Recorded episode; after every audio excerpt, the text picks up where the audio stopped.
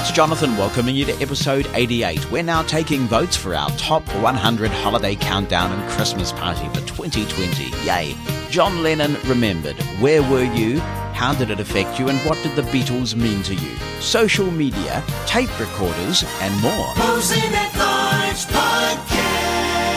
You're very welcome to contribute to the podcast, and there are two ways to do it. You can drop me an email to Jonathan, that's J O N A T H A N, at mushroomfm.com. You can write something in that email, or you can attach an audio recording using anything that records and that you can attach to an email. You can also call the listener line. That number is in the United States. It's 864-60-MOSEN, 864-606-6736, and record a message that could be included in the podcast. Concise contributions always help. We can't include everything because of the volume of contributions we receive, and please note that if we do use your content, we reserve the right to edit it for clarity and brevity. You can follow Mosen at Large, all one word, on Twitter to join the conversation with other listeners, to get sneak peeks about what's coming up on the podcast, and I regularly tweet links that I think will be of interest to Mosen at Large listeners. To keep up to date with Mosen at Large and radio related activities I'm doing, you can subscribe to our media email list. It's announcements only and the traffic is very light. To do that, send a blank email to media subscribe at mosen.org. That's media subscribe at mosen.org.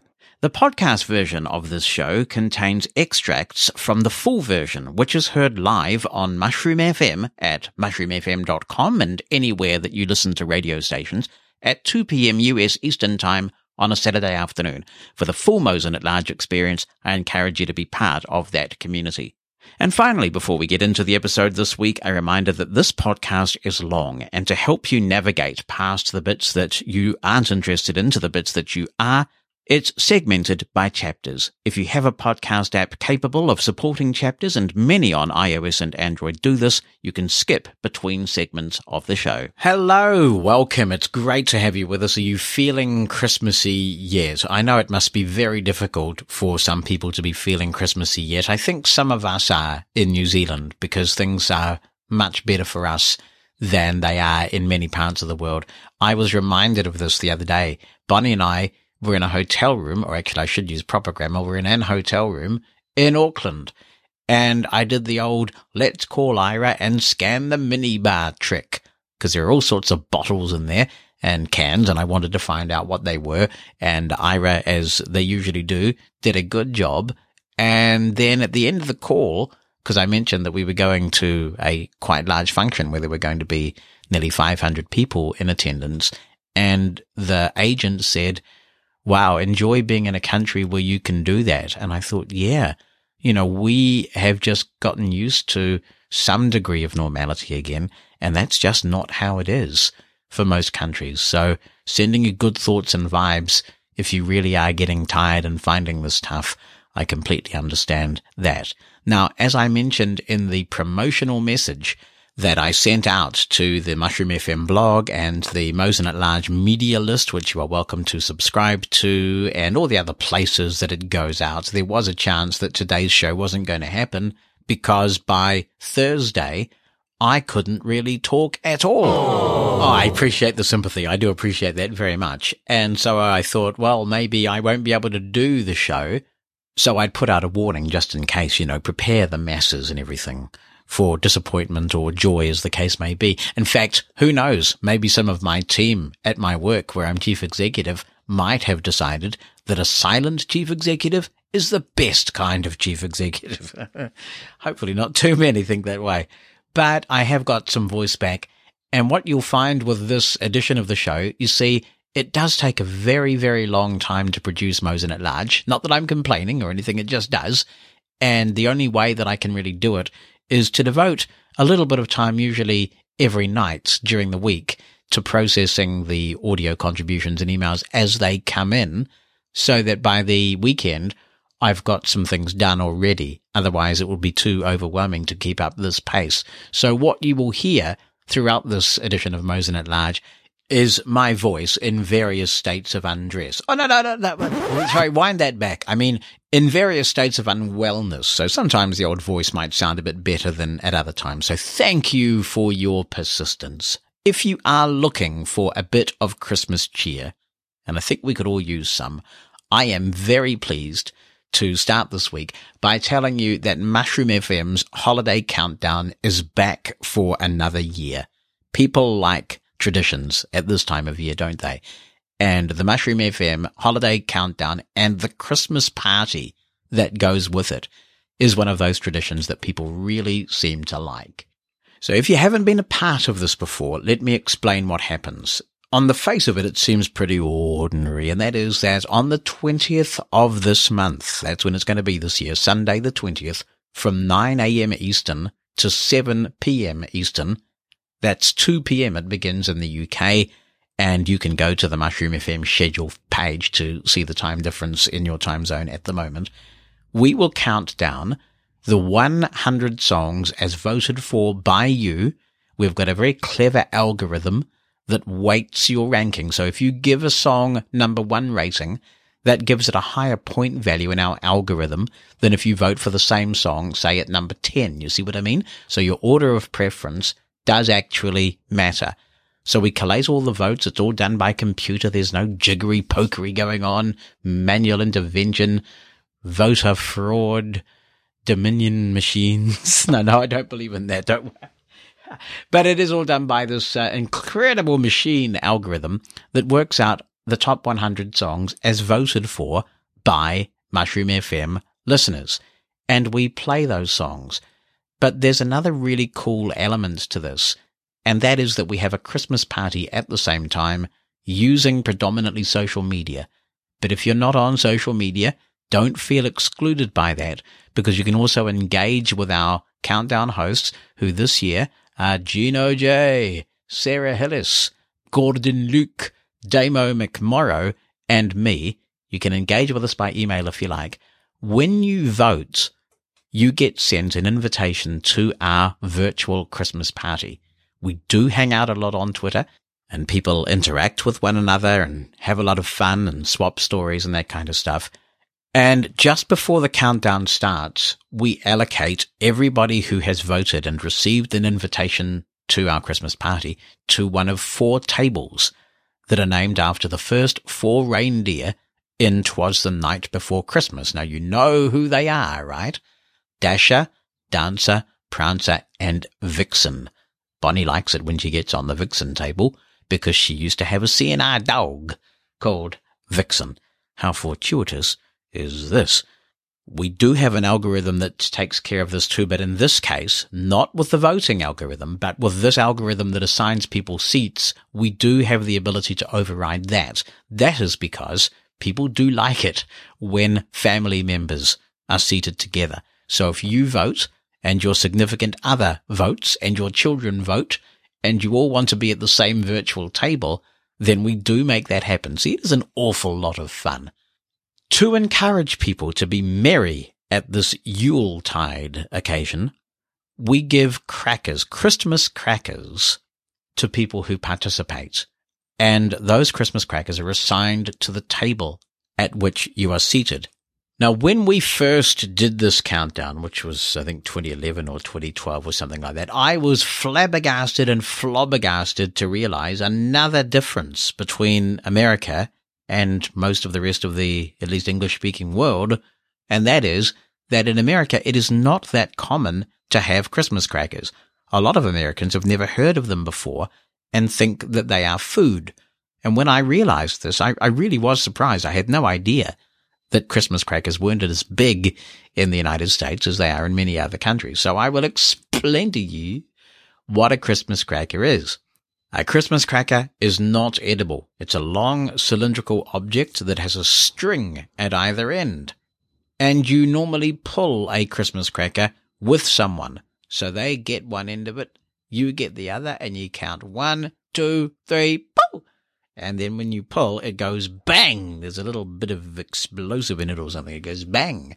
And then you can unwrap the Christmas cracker, and they normally have a ridiculous party hat that makes you look quite absurd that your family members insist that you put on your head.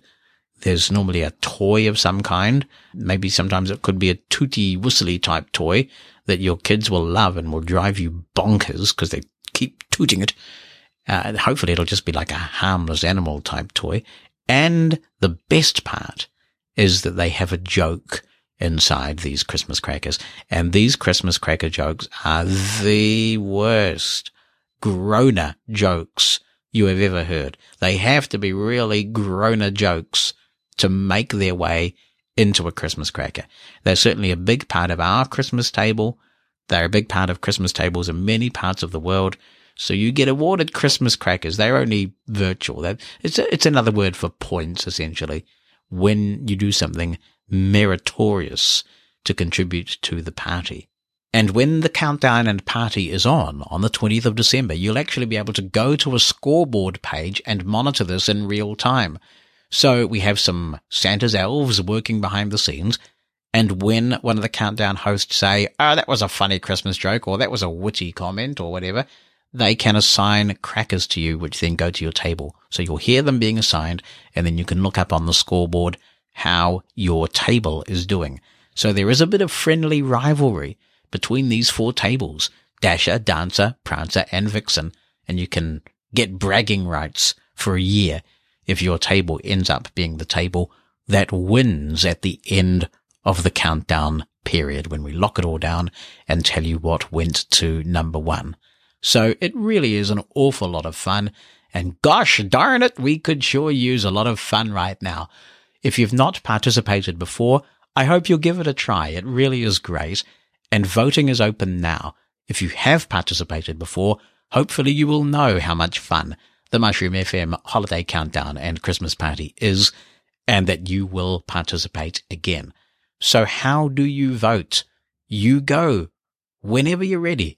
Like now, you know, because you know how busy Christmas gets, right? Things are going to get in the way before you know it. So get it done. Get it done. Vote at mushroomfm.com slash countdown 2020, all one word, mushroomfm.com slash countdown 2020. And I'm going to give you a Mosenesque tutorial on how the voting process works to incentivize you to get in there and make the Yuletide gay. Make it gay, I tell you. I have now visited mushroomfm.com slash countdown 2020 and when I read the title bar with Jaws it says Holiday Countdown and Christmas Party 2020 Mushroom FM Google Chrome. So that's the one we want to be at. That's good news. I'm going to now navigate by heading. Recent blog post heading level 2. And just keep going here. Navigation heading Holiday Countdown and Christmas Party 2020 heading level 1. And there's a lot of information here that explains essentially what I've just explained to you now. But if we keep navigating by heading. How to vote and join the party heading level 2.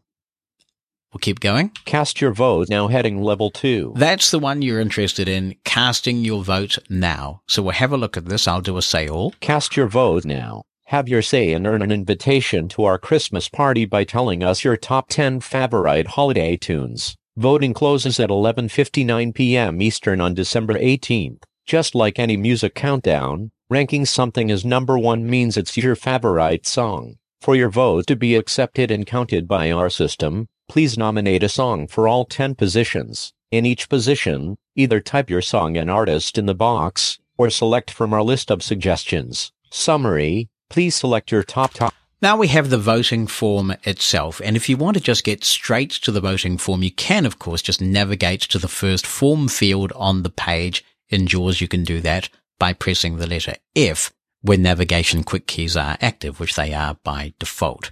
So if I press F now. Position 1. Write the name of a song here if you like edit. There are two ways in which you can vote for every position. You can type in the name of a song, or if we press tab one more time. Call free row 1. Combo box. Select a tune for position 1. We have a list of songs that gets longer every year because whenever anybody suggests a song that we don't have in our database, we just add it. For example, if I were to nominate Happy Christmas, War is Over by John and Yoko, which I may well do as my number one song this year because of the 40th anniversary of John's death, I can just type HAP quickly in this combo box. Happy Christmas, War is Over, John Lennon. And that's my vote. It's in position one. So then I can tab again. Call to row 3. Position 2. Write the name of a song here if you like edit. If I want, I can just type the name of a song, for example, Silent Night, because who doesn't like tender and mild infants? Nom nom. Now, I would say a couple of things about this. The first is that when we're talking about really popular songs or carols, like Silent Night or Hark the Herald Angels Sing, or, you know, that sort of thing, we generally don't accept specific versions of the song. We do make a few exceptions, and I realize it's a little bit woolly and slightly arbitrary. For example, we do have two different versions of Mary's Boy Child because they're so different. And some people who love one hate the other. Oh, the politics of Christmas. So you can vote for Mary's Boy Child by Harry Belafonte and you can vote for Mary's Boy Child by Boney M. You get that right because they're so different. But if we were to accept every single version of, say, the Christmas song, Chestnuts Roasting on an Open Fire, I mean, we could end up with a hundred different versions of chestnuts roasting on an open fire. That makes for pretty boring radio, you know. So we do reserve the right to pick a version of popular songs just to keep it wieldy and to keep variety in the countdown. So you have the choice either type in the name of a song or just press tab and scroll through the list if you need some inspiration. We do have a human, a real live human tabulating your entries. So if you don't quite know who sings a particular song, as long as it's a Christmas song, as long as it has a holiday theme, you're welcome to just type it in if that's the easiest way for you to cast your vote. If we feel that you've voted for a song that is not a holiday song, we will try and contact you. So be sure to give us a valid email address to say we don't think your vote is valid. What do you want to do? And if you don't give us a valid email address and you cast an invalid vote and we can't contact you, then your vote will be put in the disqualification pile and could be considered if Supreme Court action is ever filed. Yeah. So don't go there, man. Don't go there. Vote for a Christmas song. Now, so we just tab through the list. Call free row 2. Combo box. Select a tune for position 2. And on and on it goes. So we'll just tab through here quickly. Really straightforward. Either type in the edit box or choose from the combo box. And this also, of course, does work on the phone of I as well and other mobile devices. Call to call three row. Call to call free row 10. Com your full name. Edit. We need your full name for your vote to be valid because obviously we want to assign you to a table. Your email address. Edit. Self-explanatory. Twitter name optional. It. Edit. This is cool because what happens is that when we publish the seating chart, which tells you to which table you have been assigned, if you give us your Twitter name, we publish that. And that's kind of cool because it means that people, when they're using the Mushroom FM hashtag, which unites this event, they can tweet their fellow table members. It's a cool way to get to know people, but your Twitter name is optional. Any extra things you think we should know? For example, you may wish to tell us why you chose a particular song edit. We do look at this notes field and it can be nice when we're counting down the top 100 to say, you know, Fred Frisbee voted for the song at number one and he chose it because it reminded him of when his big sister hit him over the head with a pitchfork or something, you know. Now we'll press tab. 52, 100 or 61. Which of these is the lowest? Edit. Now we have an accessible CAPTCHA option here. Some people overthink some of these questions, but they usually have very obvious answers. For example, sometimes they have a thing like, what is Richard's name? The answer is Richard, or who is Richard? And the answer is Richard. So, so don't overthink it. We have to put this accessible CAPTCHA in here because without it, we were getting deluged and deluged with fake votes. I tell you, you would think that they'd have other elections to be busy interfering with. So this CAPTCHA protects the integrity of the vote. So in this case, of course, what was the question after all that? 52, 100 or 61. Which of these is the lowest? Edit. So that's Type obvious, right? text. You just type the number 52 and that's the accessible CAPTCHA. That's the human test. And then we press tab Submit your votes button. and you will get a confirmation thanking you on the uh, next page. And you'll also get an email confirmation as well. So that is how you vote. So please do. We'd love to get you vote. We'd love to get you participating in this. I just think we need a bit of Christmas cheer and a bit of Christmas fun more than ever this year. If you would like to be a part of it, we would love to have you as a part of our holiday countdown and Christmas party. Votes are open now at mushroomfm.com slash countdown 2020. Mouse in the Large Podcast. Well, on Tuesday, 8 December, it'll be the 40th anniversary of John Lennon's assassination. Mushroom FM will, of course, as we've mentioned before, be devoting 24 hours of programming to commemorate one of the most important losses in music in the 20th century.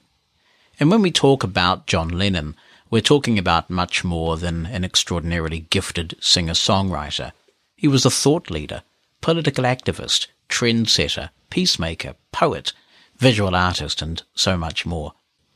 Because of the violent nature of his death and how young he was when he died, how much promise there still was to fulfill, and he just celebrated his 40th birthday a couple of months earlier, some have elevated John Lennon to sainthood. John would have been the first to say that he was no saint. He would have ridiculed any such idea. In his youth, he was violent. He even wrote in one of his own songs, I used to be cruel to my woman. I beat her and kept her apart from the things that she loved. Without intervention, he may well have even killed a man early in the Beatles' career. He had a tendency to be fearful and therefore mocking of disabled people. He could be cutting towards people he disliked and who he didn't perceive to be at his intellectual level. His troubled childhood and losses of important people in his life at critical times left him fragile. Yet he could also be extremely kind and vulnerable. He was a truth seeker a curious soul, he sought opportunities for personal growth. When he fell for people or philosophies or causes, he fell very hard. He was all in, or he wasn't in at all. He was a genius, a complex, troubled, gifted, wonderful genius. Over the last month or so, in preparation for our day of commemoration on Tuesday, I've listened to a lot of media actuality from the 8th of December and going into the early hours of the 9th, actually reporting on John's assassination. And something someone said on a Los Angeles rock station the night of the 8th of December stuck with me. He said, even if you think you didn't like the Beatles, you owe them a lot more than you realize. And that is so true. We have the Beatles to thank for many other famous artists and groups, brilliant musicians, and talented singer-songwriters. Even that one TV performance in America on The Ed Sullivan Show on the 9th of February 1964 changed the musical landscape forever. That was the night that many famous artists of the future decided, that's my future. That's what I want to do. The Beatles rescued music from the doldrums, bursting onto the scene and reinvigorating music with originality and energy and as they grew in confidence and stature and ability, they took pop music from a disposable fluff to true musical works of brilliance that people still listen to all these years later. Recording became an art form in itself. The Beatles are probably the most popular group in the history of popular music, so those who don't like or appreciate them are a tiny minority. And my love for the Beatles and their story is so much a part of me that it's difficult to analyze it sufficiently to articulate it. But as a kid, it wasn't just the music I loved. It was even more than the unlikely partnership forged with their producer George Martin and all the technical cleverness that fascinated the geeky child in me. I marveled at the randomness of it all, very much like the fact that life here exists on planet Earth so many random factors had to come together for the Beatles to be what they were. What would have become of them with a different manager, a different producer? What if Paul never went to that Woolton Village fete back in 1957 when he met John? What would have happened if Pete Best hadn't been fired to make way for Ringo? And while we're on what ifs, if guns weren't so easily obtainable in the United States, would the Beatles have recorded more eventually?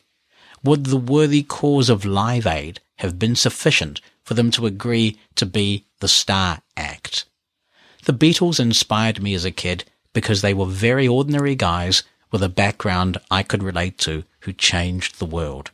They weren't even particularly good at school. John was positively disruptive. They couldn't wait to see the back of him.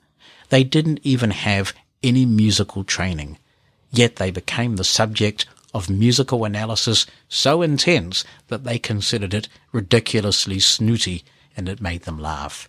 In a highly class conscious society, they shattered the class barriers. They showed me that with hard work, if you're good at what you do, and with a big dollop of luck, you can succeed. When you hear interviews with John just before his death, and you hear many of the tracks on the Double Fantasy album, you hear someone at peace, jovial, glad to be back recording again. As Bernie Taupin so eloquently put it, it's funny how one insect can damage so much grain.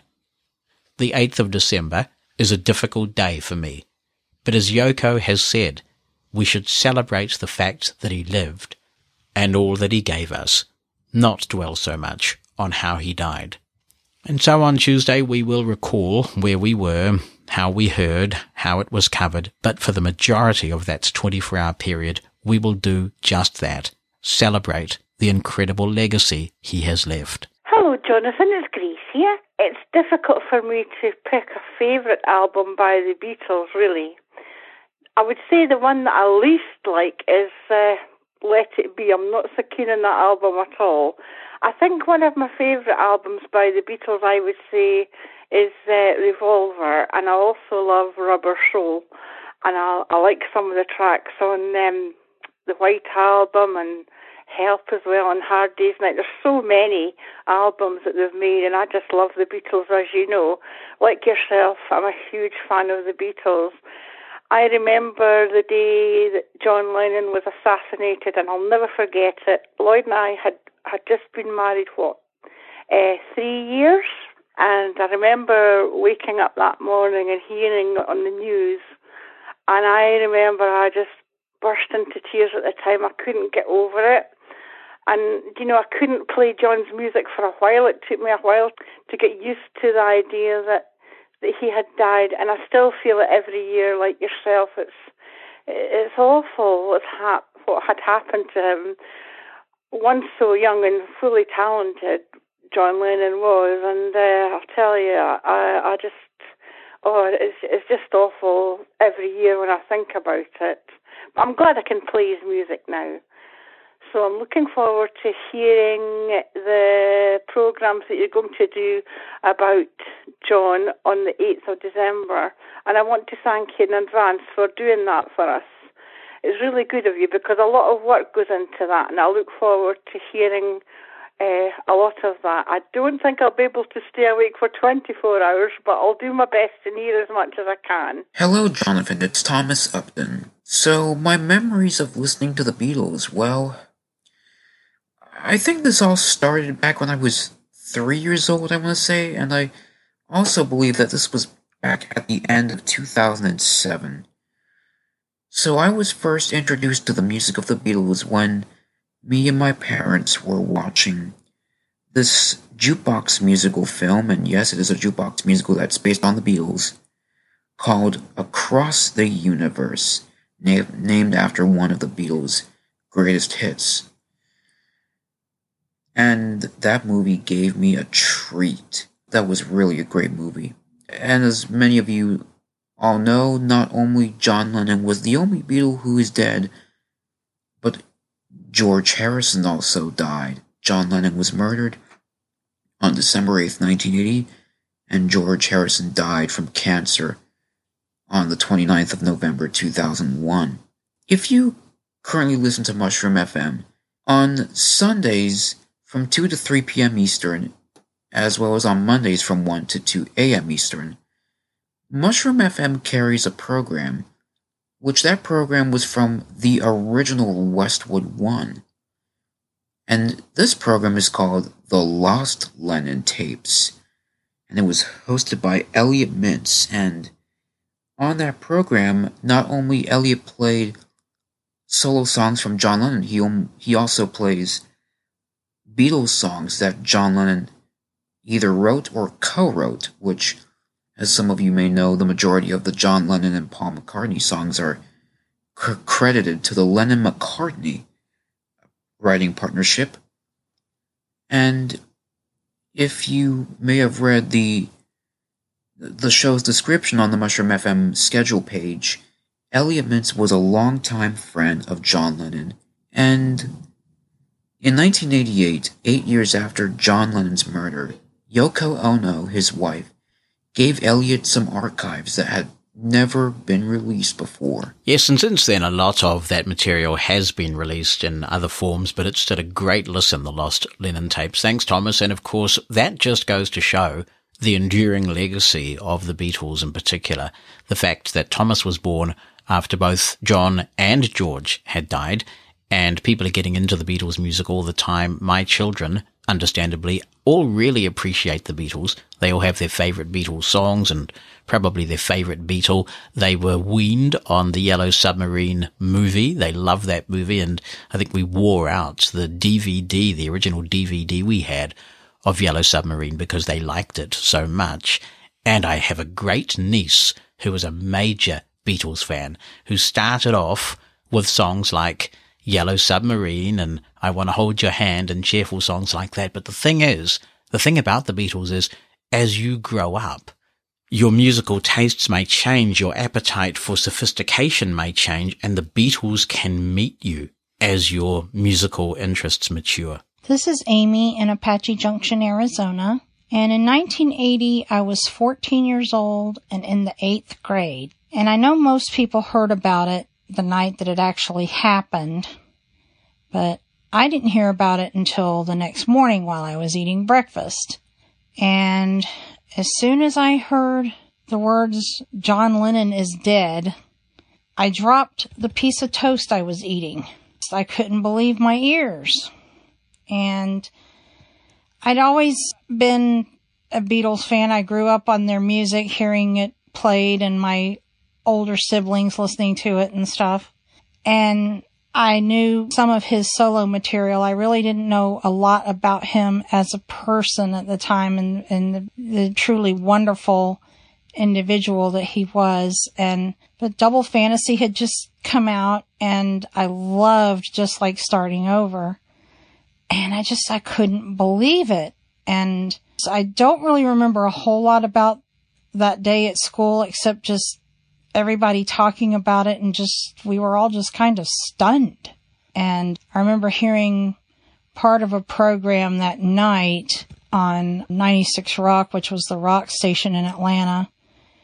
And they played Hey Jude. And that was when I learned that that song was about his son Julian. And I'd always liked it, but I had a new love for the song and it was just a weird crazy time. Hi, Jonathan. This is John Jocks in Apache Junction, Arizona. And I definitely remember the day John was assassinated.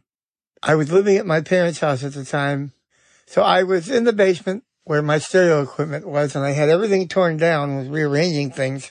And about midnight or so, I turned on one of my ham radios and a friend of mine called me and he said, I guess you've heard about John Lennon, or should I say the late John Lennon? And of course, my response was, what? so anyhow, that's how I found out. And of course, the next day I listened to the, our local FM station in Detroit, WABX, and it was all John all day. And I think maybe a week later or two weeks later, they broadcast a special I don't think they produced it. I think it was produced elsewhere called John Lennon, A Celebration. And of course I recorded that and have a copy of it to this day. So that is definitely a memory I will never forget. Thank you, John. Yeah, I was 18 hours ahead of Eastern time, of course, in Auckland, New Zealand. So it was the evening of the 9th of December when the news came through here. And it was just amazing wall to wall John Lennon and the Beatles on the radio. Absolutely extraordinary. Tracy Duffy says, I always loved John Lennon, and when he was shot, it was as much a blow to me as if he'd been a family member or something. I can recall crying and saying, no, no, no, I still miss him, and wonder just what he'd have gotten up to if he had lived on. I follow both of his sons on Facebook, but it's just not the same as if he was still with us. I still love to listen to the Beatles, and I just have to say, that rock and roll just wouldn't be the same if they had never come along. Rebecca Skipper says, I'm not old enough to remember when the Beatles premiered in the US, but I've recently become a fan of the Beatles. When I read about John Lennon's assassination, I was angered and saddened by the senselessness of it. My favourite song of John Lennon's is Imagine, though I like the version Josh Groban sings better. I'm a Star Trek fan, so some of the ideas in the song make me think of Roddenberry's vision of the future. On John Lennon, Rick James writes, I first came to hear him when I Want to Hold Your Hand came on my transistor radio in 1964. Very soon he and the Beatles were on Ed Sullivan twice in February. My schoolmates were all talking about them. Our parents were making disparaging remarks about their haircuts and said the music was noise. From that time on, I was a huge fan. Their charm, their talent, and the incredible music they created. I only purchased singles at that time.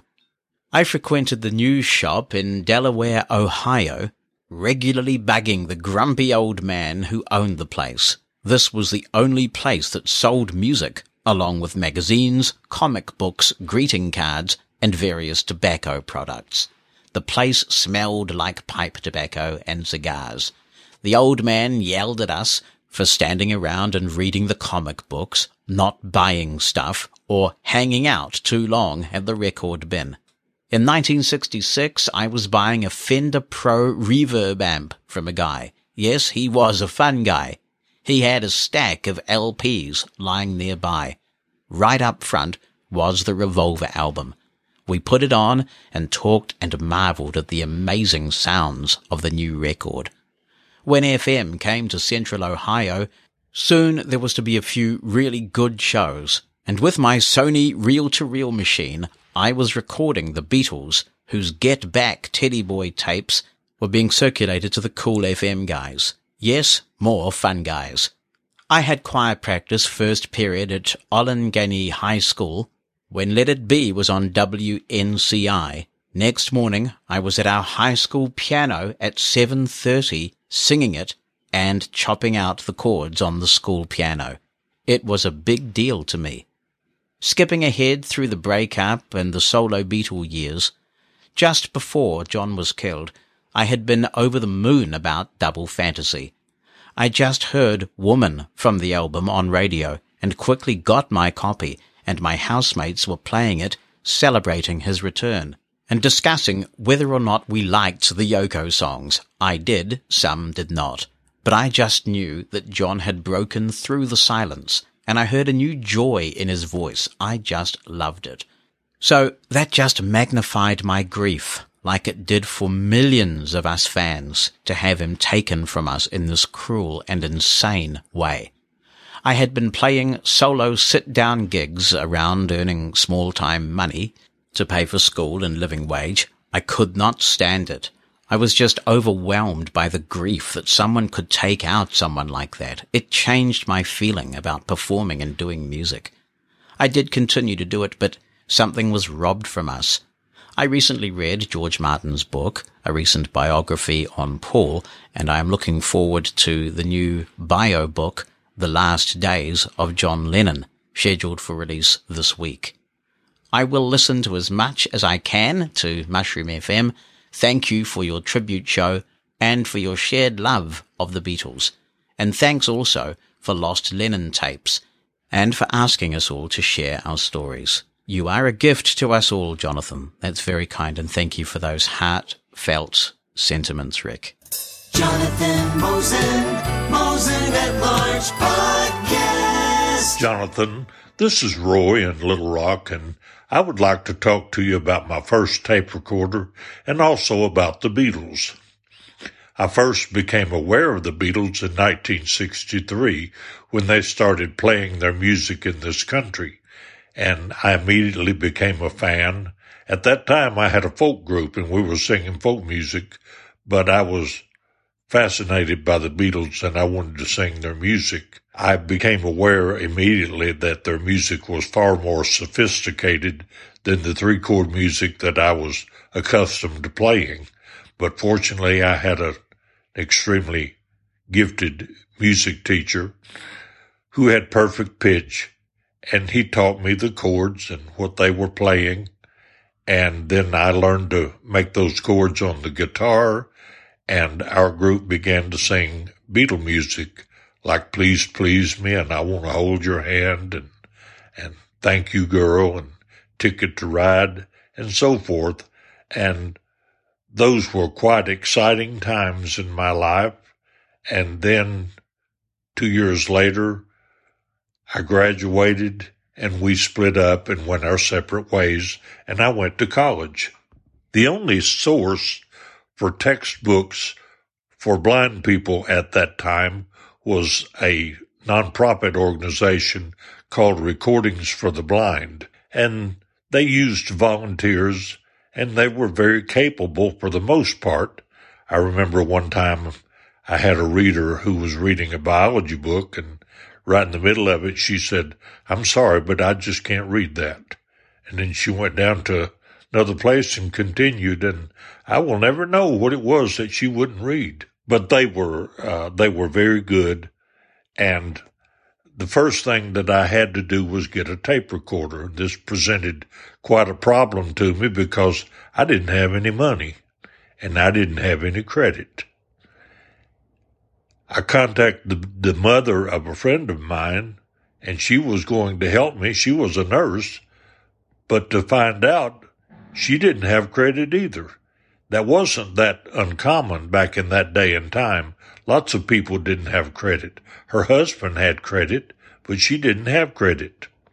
So the first thing that we had to do was I had to make six trips back and forth across town from the music store to where she was working at the hospital and she would sign the papers and I would take them back and then they would send another paper out and I would have to get her to sign it. Sometimes she would not sign in the correct places or in all the places and I had to take the paper back to her and she'd sign it again. But in, in, eventually I finally got my recorder. It was a Sony 260 four track tape recorder. I paid $255 for it. It cost me $18 a month forever. I didn't know how to use the recorder, but my friend had one. He was home from college, so he taught me how to use it. And we started playing with it. And the first thing that we did was we started making uh, chipmunk tapes. He had an Ampex recorder and I had this Sony 260 and we would uh, record the parts on three and three fourths quarter speed and then speed it up to seven and a half to get the chipmunk sound. And we realized that in order to do that, you had to speak very slowly and very distinctly at the slower speed so that you could speed it up and get the chipmunk sound without uh, uh, getting the voice too fast. And we played with that and experimented with it. And then the next thing we did was we started making Beatle recordings in which we would sing the Beatles songs very slowly and distinctly on three and three fourths and then speed them up to seven and a half. And I would love to be able to hear those tapes back then, but they don't exist. I only had two tapes, two reels of tape, and so we recorded those tapes until we wore them out. At that time, they told me that you could splice tape with fingernail polish. Of course, I didn't have any fingernail polish, but there was a girl that uh, was a beauty contest winner at Tech at my college, and uh, I helped her with the speech, and so she loaned me her fingernail polish. She only had red, and so I used to splice the tapes with red fingernail polish, and my tapes were my were quite colorful, I can tell you. That was really a durable tape recorder because I used it and abused it for four years and it worked perfectly. When I graduated from college, that was about the time that the cassette recorders beca- began to come out. And I gave this reel to reel recorder to my sister and she used it for a time and she gave it to my brother and he used it for a time and then he gave it back to me and I didn't really use it at then, but I had a friend who was in the radio business who had grown up with reel to reel recorders and he wanted that recorder and I gave it to him and he used that recorder up and so that recorder lasted 40 or 50 years. That sounds strange to believe, but it did and it never faltered. It was the most durable device that I have ever seen. The 60s were a very turbulent time in America, and I had problems coping because I was from the South, from Arkansas, and I had to deal with such things as segregation and violence. And I remember the deaths of Malcolm X and Martin Luther King Jr. and Robert Kennedy. And then on top of all of that, I had to deal with John Lennon's death. I remember very well the day he died.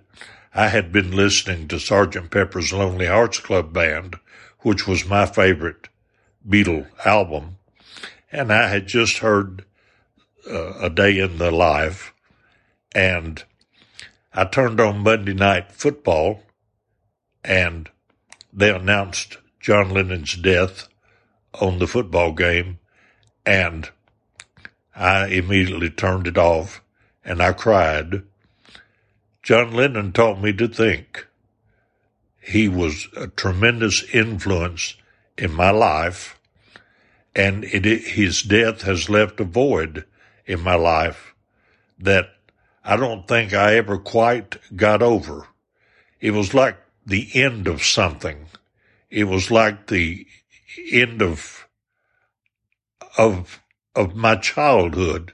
It was like the end of a free thought and expression in the world. It was sort of like a rejection of free th- free thought, and uh, it it left a hole in my life that I've never recovered from. It was a long time before I could listen to the Beatles, but that just tells you what it meant to me, and uh, I'm looking forward to listening to your Beatle broadcast later on. I thought it would be good to explore the social media question with you some more. Social media has so much potential for good. There is a blindness dimension to all of this, of course. Social media allows us to get together as a global community and share ideas. I started creating blindness internet radio long before social media was around with the same ideas in mind. There are certain common experiences and challenges, a thirst for knowledge about very specific blindness things that bring us together, which the internet can help us solve. And I've made many valuable friendships through social media, people I probably otherwise wouldn't have gotten to know, and my life is richer for the fact that those friendships exist. But like many things we humans have created, social media has the power to be used for much good and a lot of ill. The misinformation all around us is a testimony to that.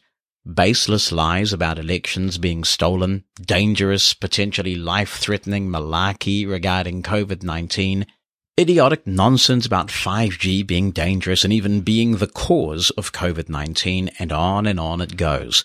Because the fundamental dilemma of social media is that anyone can be a publisher and gain a global audience. That is both a wonderful thing and frankly a really scary thing. Now you may say they are quite extreme examples and I accept that case could be made, but many of us have seen how social media turns so many regular, you would think decent people when you meet them face to face into keyboard warriors who have no manners, no empathy, no compassion. And full disclosure, I'm not immune from this phenomenon either. I've posted things to social media over the years that were knee jerk and ill advised, although I like to think that my meditation and mindfulness practices have made me far less prone to doing that lately. Sometimes the best course of action is, of course, to walk away. No minds are going to be changed. Responding in kind to some barbed comment gives the commenter the reaction that they were craving. You walked into the trap that they set for you. You gave them what they wanted. But sometimes it's really not quite that straightforward.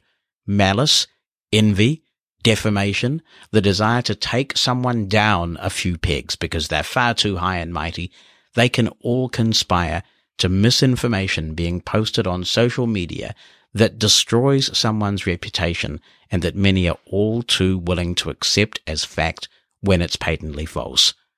A high-tech lynch mob forms, and such behaviour has, sadly, led to suicides. Fortunately, in New Zealand, we're trying to do something about that. We do have anti-cyberbullying legislation in place now, and online harassment is a crime. On the other end of the scale, there is the pointless waste of time that social media can be.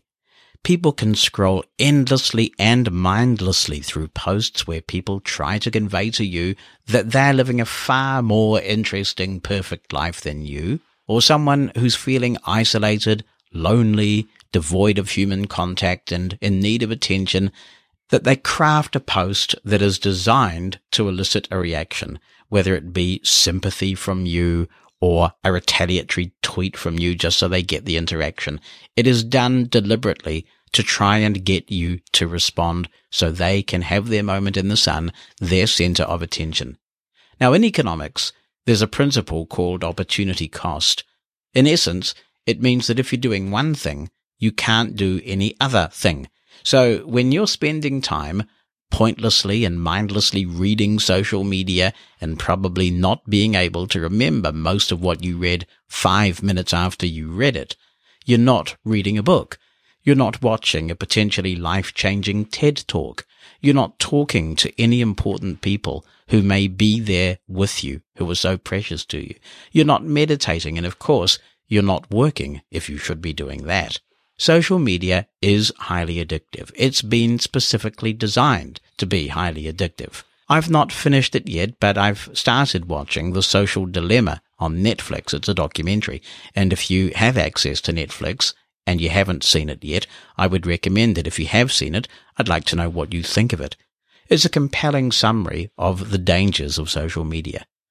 I first started using Twitter in 2006 I got off it for a while and came back permanently late in 2007. Overall, Twitter is my favorite social network for several reasons. First, there's a range of ways to engage. While there was a period when they tried to decapitate third party apps, and I've covered this in my podcasts over the years, there is still an ecosystem of great Twitter apps, and Twitter has become more friendly towards them again in recent times, which is great news. Second, it's possible, particularly with third party clients, to turn off the algorithm stuff that seeks to manipulate what you see. I have a list of accounts on Twitter that I've added to my priority tweets list. I always read that list. If you're on that list, I never miss a tweet from you and I read it in chronological order. In other words, from oldest first to the newest tweet. That way I can see life unfolding in real time. I've learned to fill that list with political and technology folks who give me quality information, friends I value highly, and I delete anyone who is constantly negative, passive aggressive, predominantly pessimistic, or belittles others. In general, then, my little Twitter is a useful, informative, peaceful, enriching place. I've learned that by following the right people and ignoring anyone who'll bring me down, I'm getting a lot out of Twitter. I have, however, far more contempt and discomfort for Facebook. I've quit the platform a couple of times. I got back on in 2019. I'm still there for the moment. I got on for my then work reasons, but I seldom look at it now. I know Facebook has played an important part in uniting people during COVID-19. For example, a good friend of mine gave live concerts during the lockdown here in New Zealand which was amazing. I think it's a shame though that Facebook groups have taken the place of so many email groups, which I find the email groups far more efficient to navigate and they're not subject to strange algorithms. Give me a group on groups.io over a Facebook group any day of the week, please. I looked up my reasons for exiting Facebook in 2018 in the blog post that I wrote at that time, and I thought some of that post was worth quoting here. It says in part, I must confess to always having a bit of a love-hate relationship with Facebook. I found it to be an intrusive, almost creepy social network that tries so hard to be clever that it oversteps boundaries of acceptability and propriety.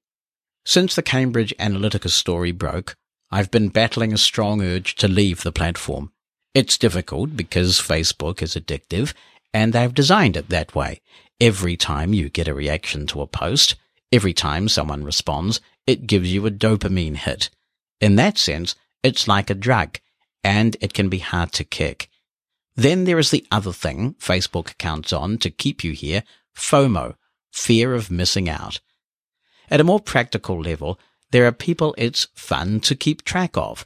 I mean, what will I do when I don't know about where a friend I've never met has last eaten dinner or had a scrap with their significant other? So I've waited a few weeks before deciding I really am getting off Facebook.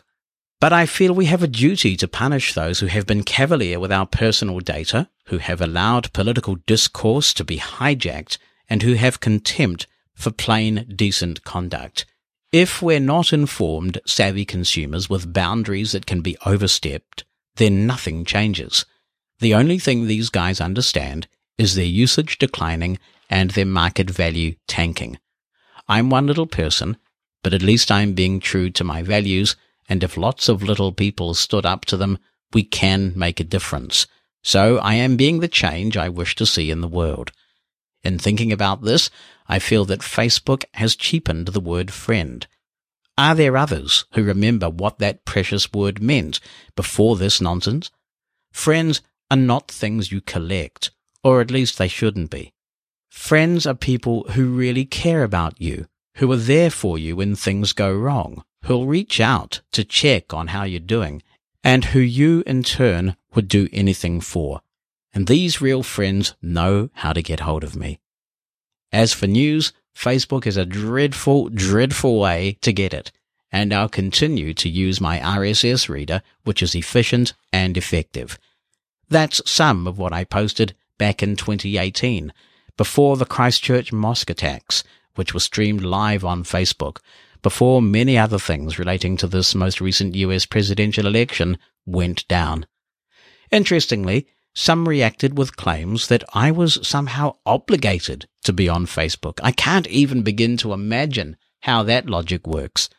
Fundamentally, I simply don't trust Mark Zuckerberg. In watching some of his congressional hearings, I found him either evasive or unscrupulous or incompetent, I'm not sure which. I applaud Twitter for their attempt to take greater responsibility for misinformation on their platform of late and also the way that they've been cracking down on harmful tweets. At one point, they were appallingly hands off regarding those subjects. So I'm glad to be brought together with people who bring me good information or joy or care and who I in turn care about. I use social media far less than I used to. The stupid little social media flare ups are a waste of the tiny amount of precious time we have on this planet, and I'm much happier for it. When you don't get involved in those things, you're not waiting for the next push notification from someone who's firing the next salvo, and you're not in a constant state of tension, ready to fire off that next rejoinder that will show them good and proper this time. You're much, much happier. Like many things in this world, use social media for good or for ill.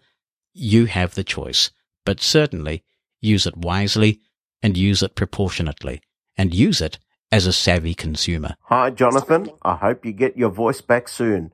Michael from Melbourne, Australia. Just sending you a message to say thank you so much for all your help. All your advice is fantastic. Your podcasts are great. Your show's great. Everything's great. And I'd like to take this opportunity to wish you and your family a Merry Christmas and uh, nice, safe holidays ahead. I basically don't really do much with social media. I do have a Twitter account, but don't access it too often. I have Facebook for one reason, and that is basically to check in. And in years to come, it shows me the memories of where I've been. I only love that feature. The rest of it, I could easily do without. Thank you, Michael, and a very Merry Christmas to you and yours as well. Rebecca says, I do not like them, Sam I am. Oh, no, no. She, says, I do not like the behavior of Facebook and Twitter, but I follow the advice that a friend gave me several years ago. Never post anything that you would not want your mother to see or that you would not say in public. I only use social media because it gives me a platform to communicate with groups I believe in. Hi, Jonathan. Here is Tim in. Regarding social media, I'm not a bird and my face is off the books. I have always avoided social media. I don't think it's worth my time. There is so much useless information on it, like you're supposed to share. I had a beer in that pub and I went on holiday to Spain, or I had a bowl of tomato soup in that restaurant. I don't care.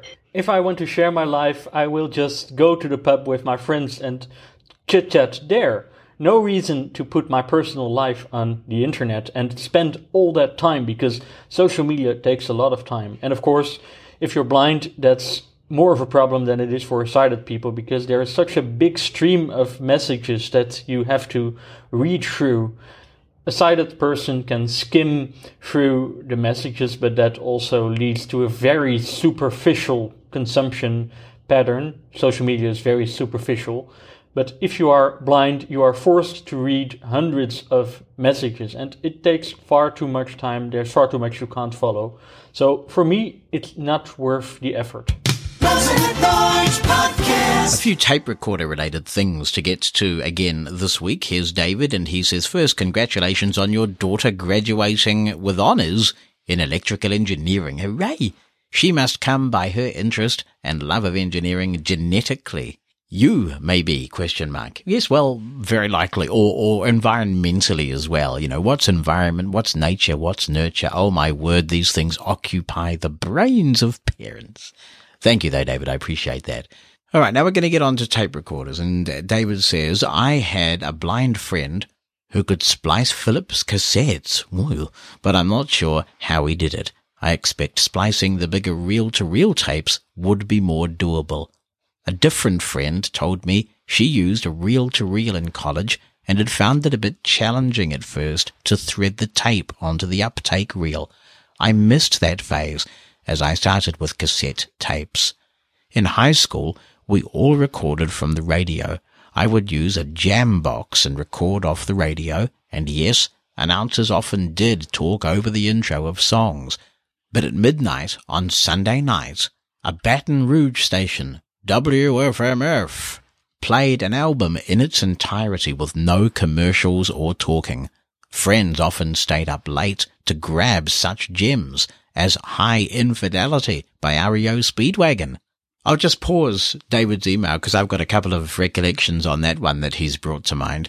When we first got Legal FM, and as I've said here repeatedly, that wasn't until 1983, extraordinary that New Zealand was so different then and such a technological backwater that we didn't even have FM until the mid 1980s. There was a radio station called Magic 91 and they would do this. They had a thing called the BASF 90 and for a very short time, what they did was they would publish the playlist in the newspaper and say from Sunday at 8.30 p.m. until 10, we're going to have the BASF 90 and it's uninterrupted and here's what's in it. And they would actually give you the list of songs and they wouldn't crossfade. They'd let the songs fade all the way out. It was clearly sponsored by BASF and designed for you to record it off the radio and the record companies had a hissy fit, and they demanded that this be stopped. Stopped! And of course, the uh, radio station had to comply because, you know, if you lose the cooperation of the record companies, well, uh, they, they might stop supplying to the radio station. So that came to an end pretty quickly. We also had a pirate station here in Wellington. It started off as a pirate, and then he sort of badgered the authorities into giving him some sort of weird license. It was all very strange, but he still called the station the Pirate, and he ran it until his very sudden death, I think of a heart attack. But he would do this. He'd get a new album on CD by then, of course, because I'm talking the late 1990s, mid 1990s maybe. And uh, he was, I've got this album here and I'm going to play it and now I'm going to turn off all the processing. And you'd actually hear the compression and all that kind of good stuff being switched off and you had pure signal. And then he would play the album, just let the album play with the gaps between the tracks and everything. Extraordinary. Now, back to David's email. He says, later, I'd record my vinyl albums onto cassette tapes. All my friends did likewise. That saved wear and tear on your albums. Sometimes I got stuck and had to buy the cassette version of an album. I hated that, but sometimes I'd get a ride to the record store and all they had left was the cassette. Yuck. But better than no album at all. We didn't have Napster or YouTube or Spotify then. I still have some of those commercial cassette albums, but some started squeaking and I could never get them to stop squeaking. Sometimes you could fast forward and then rewind and then they'd behave for a little while. No one could ever tell me why this happened. Well, there we go. There's a challenge to Mosen at Large listeners. Let's see if we can solve a lifelong mystery for David. Why did those pre-recorded tapes squeak and was there any way of stopping it? No pressure, no pressure. Anyway, he continues that the squeaking also happened to NLS cassettes, but I think that was because those were so often played and played. I too, like one of your callers, did not like C120 cassettes. They easily broke. Yeah, I know they were so convenient, weren't they? But boy, were they prone to breaking. Too much tape inside the cassette housing, says David. The C60s worked well, but you always had leftover space on side two, as most albums barely ran to 45 minutes, leaving some 15 minutes aside. Yeah, I do remember seeing C45 cassettes, so 22 and a half minutes aside. And I think they were blatantly designed to record albums. But of course, every so often you got an album that didn't quite fit. And that was frustrating. At least I used to find that, um, you had to record the album to find that it didn't fit. Very time consuming.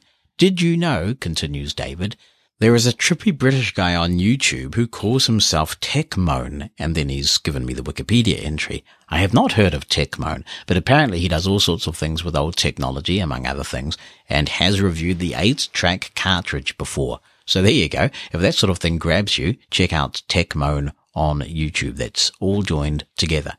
He says, my first cassette machine was one I got for Christmas in the 1970s a mono machine when I was about age nine. I recall the blind school having piano recitals in the spring. I played, or tried, and remember hitting a sour note in one piece called Kangarooster, and having my quote, friends, unquote, replaying it endlessly. Ah, yes, and boy, does that happen a lot now. I still have some tapes from that time but I'm not sure how to use my Audio Technica microphone and Goldwave to put those fragile cassettes into a digital format. Maybe I need to get one of those digitizers too. Audio Tech brings out the stupid in me. It's so embarrassing. I need a version of you to be nearby to help me learn. well, it sounds like one of those digitizers could be the trick for people who don't want to fool around with uh, cables and mixers and stuff like that. I hadn't heard of such a thing until we all started having this discussion, so it's useful. David says, yes, we were cassette snobs. Maxell and Memorex were tops. TDK was okay. And those cassette tapes that came three to a pack in a plastic bag, not in individual plastic cases, were horrible junk.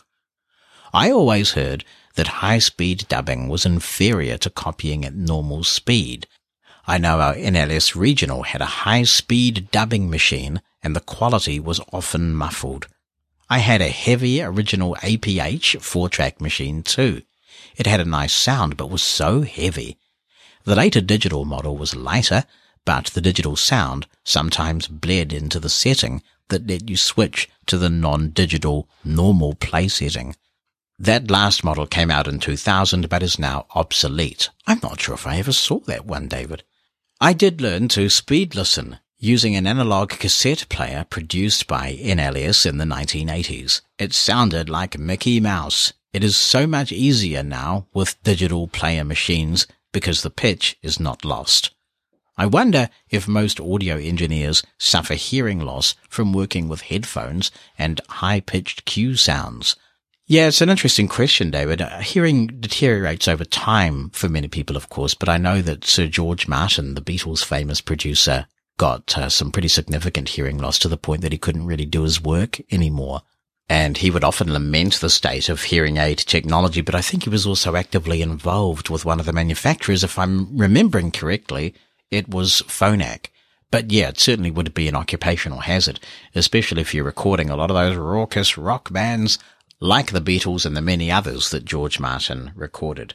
Hey, Jonathan says Kylie Maloney, just taking advantage of being on my own on a full moon in the middle of the night. Oh my God, that sounds scary.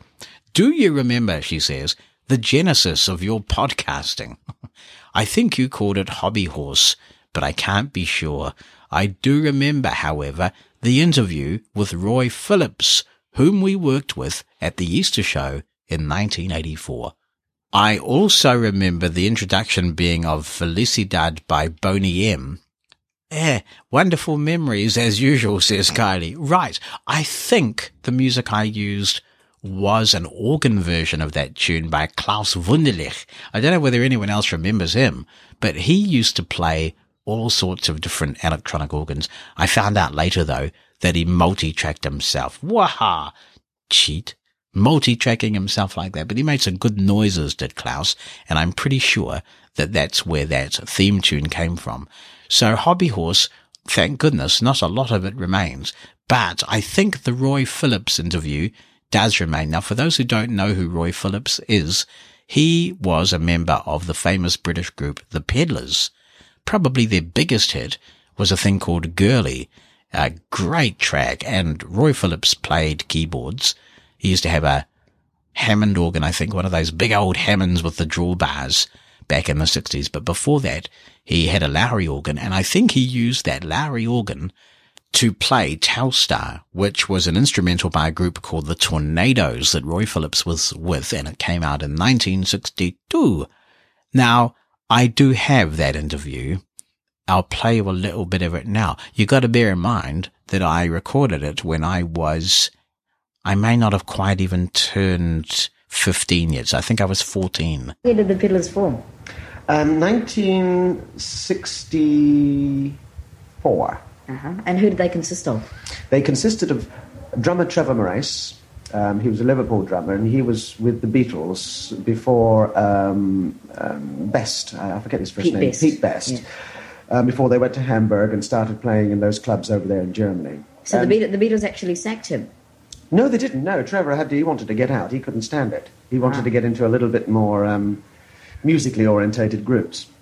Yes. But um, I, I think he regretted it after a while. I think he would. Yes, yes. I mean, Pete Best had a lot of um, sour grapes. Mm-mm. Yes. Mm-mm. Yes, he did. He's, uh, yes, he did, didn't he? I read something about that. Yes. And the other guy was a guy called Tab Martin, um, bass player. He come from Yorkshire, and um, that was that was the, the other two people. There was only three, and there's always ever have been three people in the band.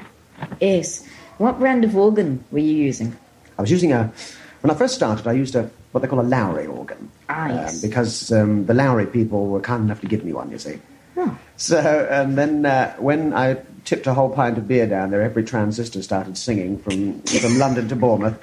So I packed up using that, and then I went on to the big Hammonds. Do you prefer playing the um, synthesized keyboard or the piano? I think my first love has always been the piano, the real, the legitimate piano. Yes. Why is Um, that? Well, I think it's a an expressive instrument, uh, and you can talk to that instrument with your hands, and it'll talk back to you. Oh my goodness, that is my incriminating audio passage for the year, but Roy Phillips was very gracious and uh, his stuff is, is so interesting to listen to. I haven't heard that in full for a long, long time for reasons that I'm sure you can appreciate. Hi, Jonathan, says Carol Ashland. I had quite a number of tape recorders, The one I packed around in college was a Uher open reel machine. Yeah, I don't think anybody's mentioned Uher yet in these discussions, and they were good machines. It records in four speeds. I still have that machine. I'm not surprised, Carol. Good stuff. She says, When I was at my parents' house, I heard a western meadow lark singing in our front yard. I grabbed the Uher and went out into the yard and got a really good recording of that bird. At some time, I bought a Tandberg open reel recorder. I still have that machine as well. See, you look after your stuff, Carol. That's what you do. I took it to the university library and copied several concerts using a friend's recorder connected to my Tandberg. I have at least two of the APH recorders, but neither of them work any longer, and I don't know where to get them fixed. See, you should look after your stuff, Carol. I also still have an APH handy cassette. It never made good recordings though. The recordings made with the Uher are the very best. I'm pretty sure that it was a Uher recorder that came to my house when I was 10, sported by Mary Schnackenberg, who some people may know because she has a justifiably high profile in the blind community, particularly in Braille and library circles. She's a former president of New Zealand's consumer organisation, has done many things throughout the years that have made the lives of blind people better. And Mary was doing some reporting work, sort of stringing, they called it, for a program on blindness called Listening Post. Actually, it may have just changed then to being called Future Indicative. So we had a blindness specific show on our public broadcaster for a long time called Listening Post, and then they made it more generic on disability in general. But whatever the program was, she came over and interviewed me about some experimental work I was doing with Professor Leslie Kay and Dr. E.R. Strelow, who was visiting from Canada. I think it was Canada, from the uh, University of Canterbury, and we were using these sonic headbands and stuff. And Mary interviewed me for the show, and I'm pretty sure that it was a Uher that she had, and I was fascinated by it. Hi there, Jonathan and fellow Mosen at Large listeners. This is Daryl Hilliker in Tempe, Arizona, where it is currently 66 degrees. And I am happily recording this on my iPhone 11 with stereo microphones using the awesome Just Press Record app. And I want to talk about tape recorders and tell a little bit of a different story. So I had a couple of the recorders that uh, people talked about. I had the Fisher Price recorder, and that was sort of fun. It was recording for me was only sort of fun. Then I had the the Ghetto Blaster, which I had no idea when I was a kid. You know how kind of pejorative a term that was, but everybody called them Ghetto Blasters. So I had a GE Ghetto Blaster with one cassette deck, but it could record off the radio. And I had a couple of different kinds of stereos over the years since then. This is uh, 1984. And then I got one with two tape decks much later on. And I did enjoy recording off the radio. I enjoyed the ability to uh, record the songs that I liked and then I could listen to them later. And that, of course, at the time, that was really the only way to accomplish that. So to that extent, I enjoyed tape recorders. Um, however, I actually have to say that uh, starting in 1987, when I got my Apple IIe computer and I got my PC, IBM compatible, in quote, PC, uh, not too long after that, I got away from tape recorders and I never went back. I almost completely skipped CDs, at least for audio listening. I listened to the radio if I wanted music, and otherwise, I, I didn't really. Um, I, I I have to say I didn't uh, I don't miss tapes. Um, I really don't. I'm I just kind of uh, went away from all that stuff.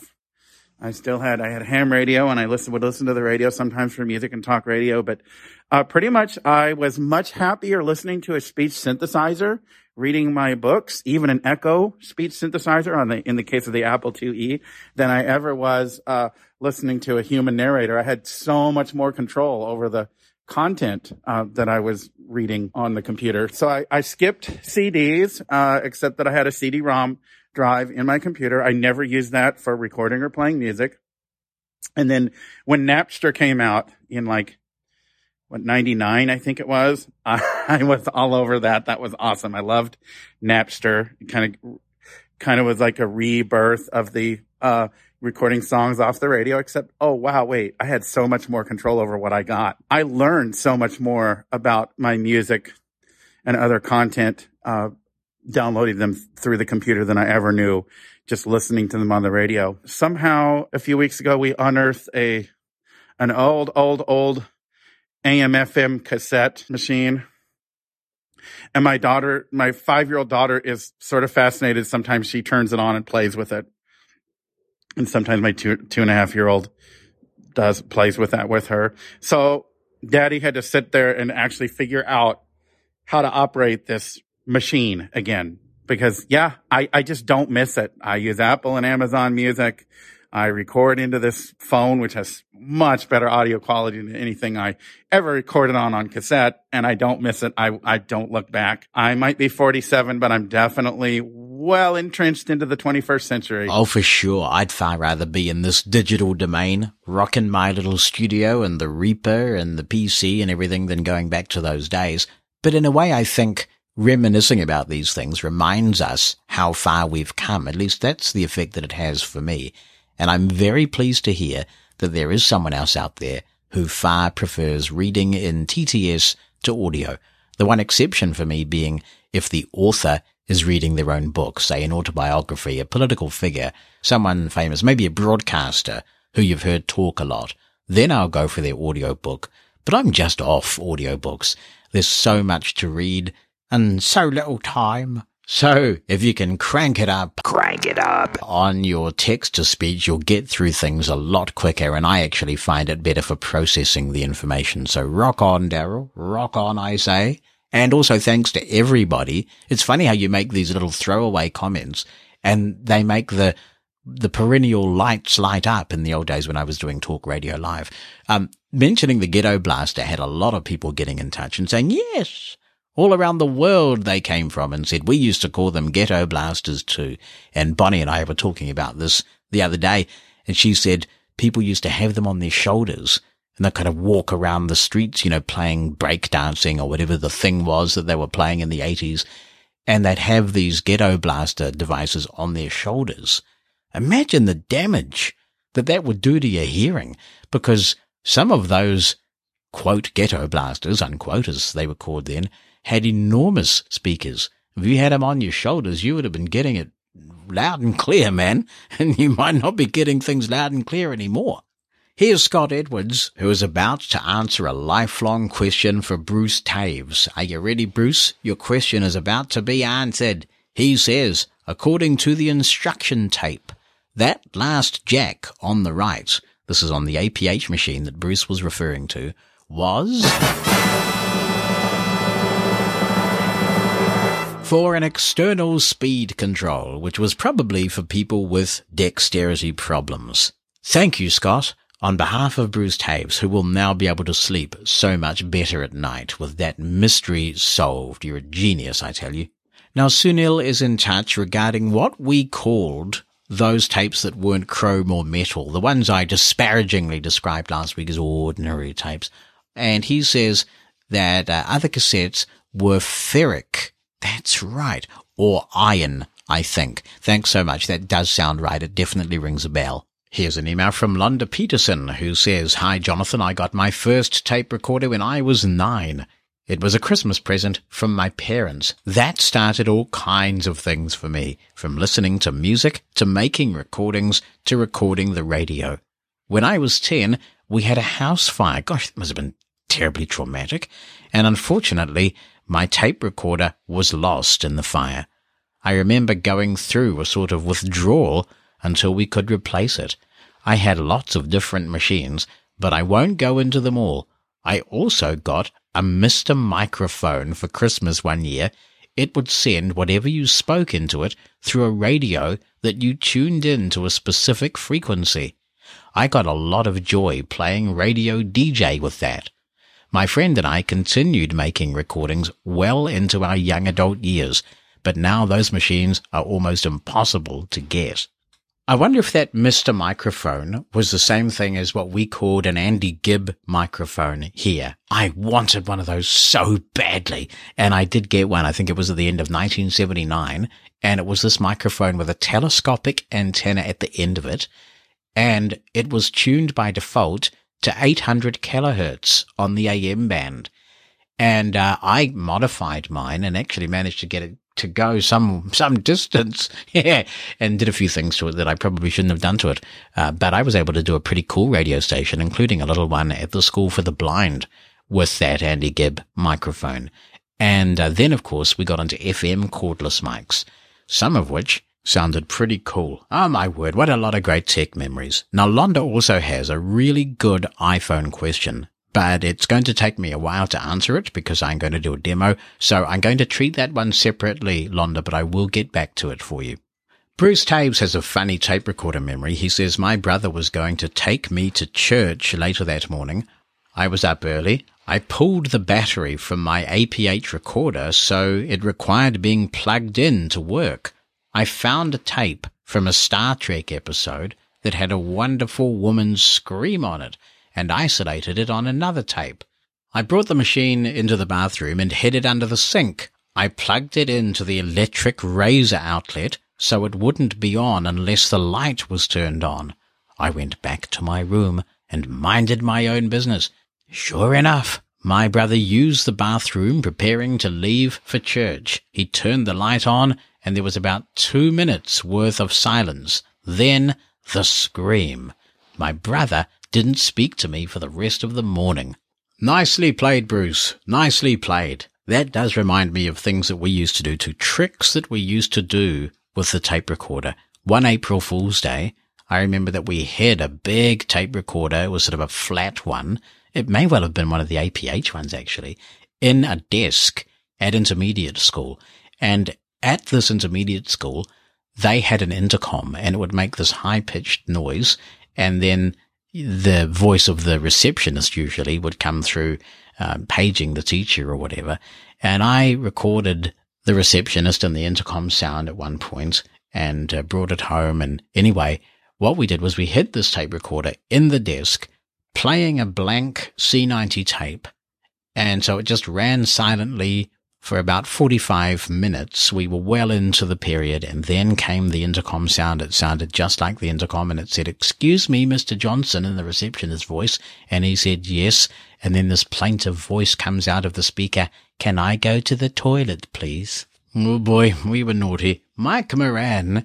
He says, Hi, Jonathan. The machines you're talking about, with the compressed speech, were made by Lexicon. That's interesting because that name does not ring a bell for me. I was sure it was GE, but I may be wrong because I must have been quite young. He says it was quite astounding when we first started messing with it. But I remember that the company was Lexicon, which of course is still around today, making all kinds of devices like speech compressors, EQs, reverbs, etc. Hello, Jonathan. This is Roger Peterson calling from Mountain View, California. I have a couple of things to say to you. One of first one is, uh, I think it was yesterday in the uh, Mosen explosion. You asked why there's a Pennsylvania station in New York City. Of course, the answer to that is that that whole Amtrak corridor along New York, from New York to Washington, used to be Pennsylvania Railroad, and the Pennsylvania station was owned by the Pennsylvania Railroad. Also, the, there was a hotel across from Pennsylvania Station, which was called Pennsylvania Hotel, and then the Statler, and then the Statler Hilton. And now I think it's Pennsylvania again. The 73 NFB convention was there, and their phone number is still the phone number that it was when Glenn Miller wrote the song Pennsylvania 65000. My first tape recorder was not a tape recorder at all, it was a wire recorder. It was a Webster Chicago, which I believe is the predecessor of Webcor. And uh, you recorded on this fine steel wire. It was on a spool, and the record playback head went up and down as it went along to spread the wire out over the spool, the width of the spool. It uh, was recorded at two feet per second, and um, it uh, when you broke the wire, if you if you could get get it straightened out and everything, you could just put a square knot in it to tie it back together. The thing I thought was fun was when you um, when you got the the wire so uh, twisted and messed up that you couldn't use it anymore. It was fun to put it between the terminals of an electric train transformer, turn on the voltage, and the, the wire would just go vaporize immediately, leaving a little bit of ash on the counter. Uh, so uh, that was my uh, my first night. My father got that wire recorder because he managed a furniture store, and they used to, you know, they used to sell radio phonograph combinations and so forth, and somehow he got this recorder through through them. Got a lot of '78 records too. I remember that I en- ended up with with a lot of them. Later on, I did move to tape in the '60s uh, in undergraduate graduate school, and uh, my first uh, hi-fi system. I had a Sherwood stereo amplifier, the kind that had that had the, the, the output uh, vacuum tube sticking out the back and being very hot. And I had a Sony 262D tape recorder, tape deck, which had absolutely no electronics on it. So in order to play it back, you had to have the, your amplifier uh, had to have a tape head input jacks, and then to record to record on it, uh, you needed a, a, separate set of electronics, which was called a Sony SRA2, recording recording amplifier. And when I was in graduate school, a lot of stuff got recorded on that by my then wife and the mother of my son Larry. And uh, I had a door on some bricks uh, in the living room, which had all this stuff on it, including the stereo amplifier and the tape decks and so on.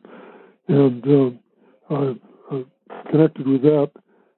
The story was that next door to us in the graduate student apartments, uh, there was a couple from New Zealand, and they had they had twins who twin girls who were about Larry's age, which was like three or four at that time. And when they came into our apartment, they said, "Where's your telly?" We didn't have a television set. They said, "Where's your telly?" And Larry said, "Oh, we don't have a telly, but we have an apple fryer." That's amazing. Thank you, Roger. And yes, the old Pennsylvania Railroad. You land on that, as I told Gino J when we were talking about this. You pay me $200 because I own all four railroads in my capacity as the world blind monopoly champion. Self-proclaimed. Mosen at Large Podcast.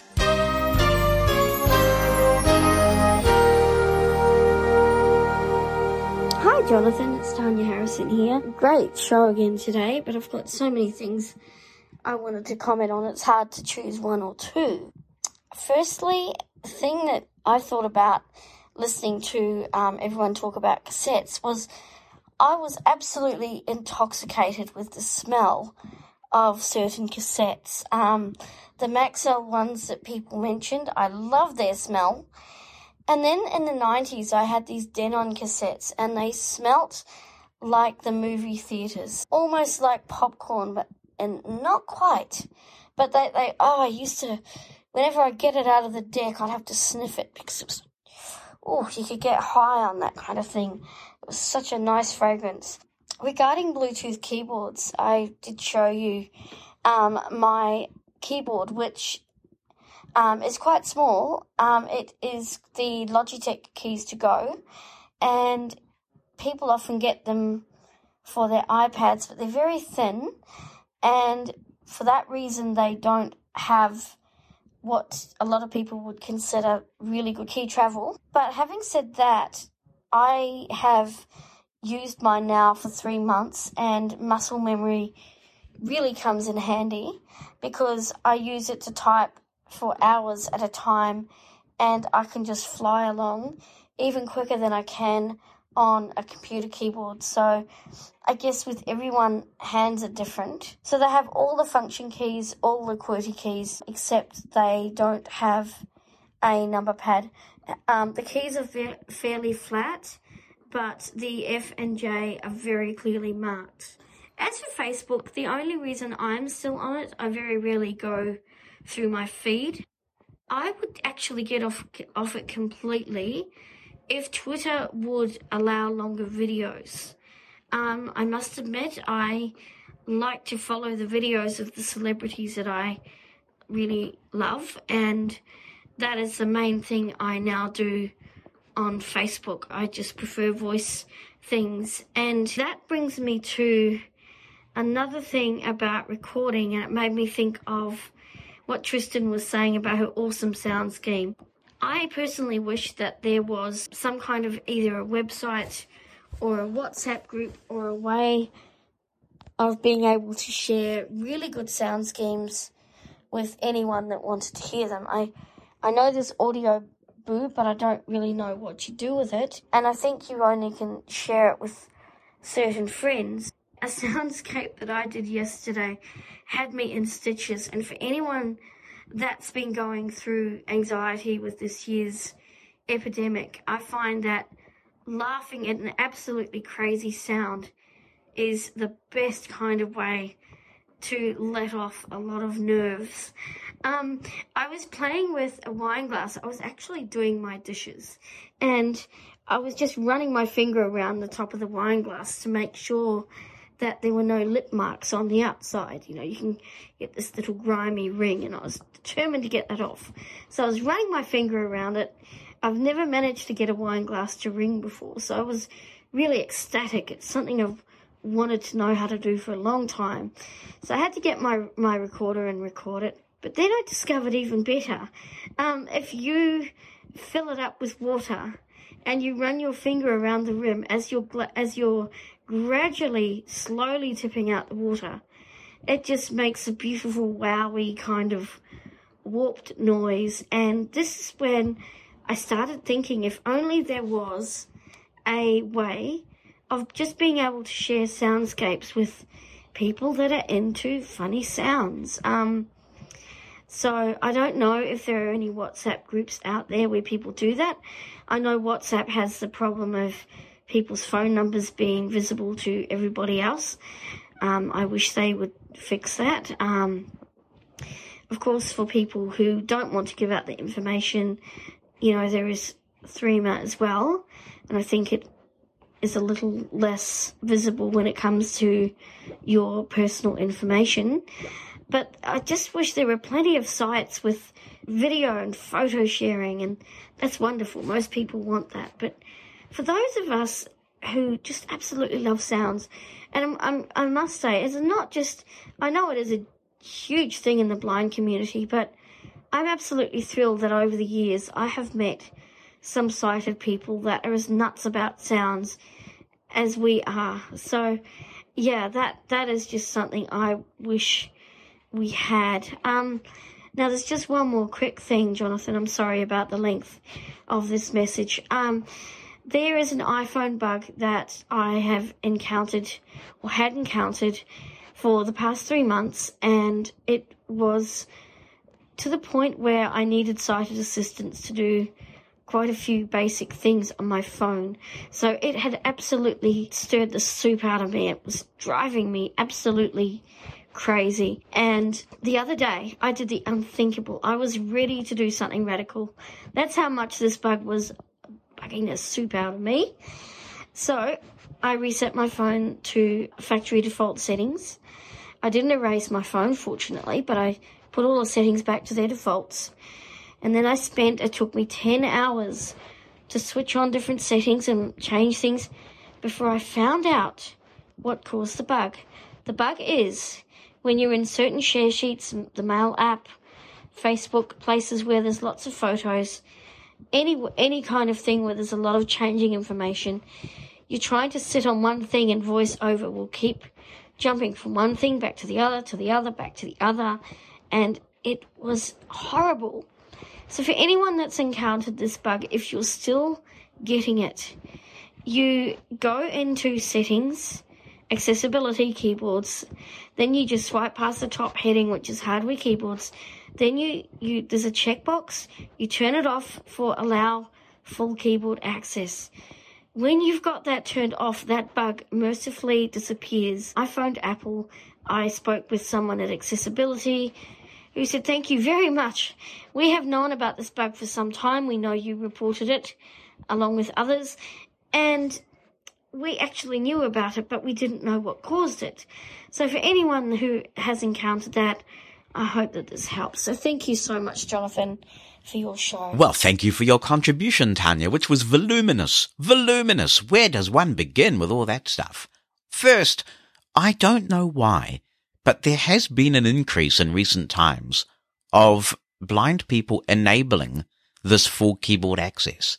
And I don't know where it came from, but it isn't a good idea because I don't know whether this is a bug or not. Possibly it is, but you can understand why full keyboard access could potentially conflict with VoiceOver.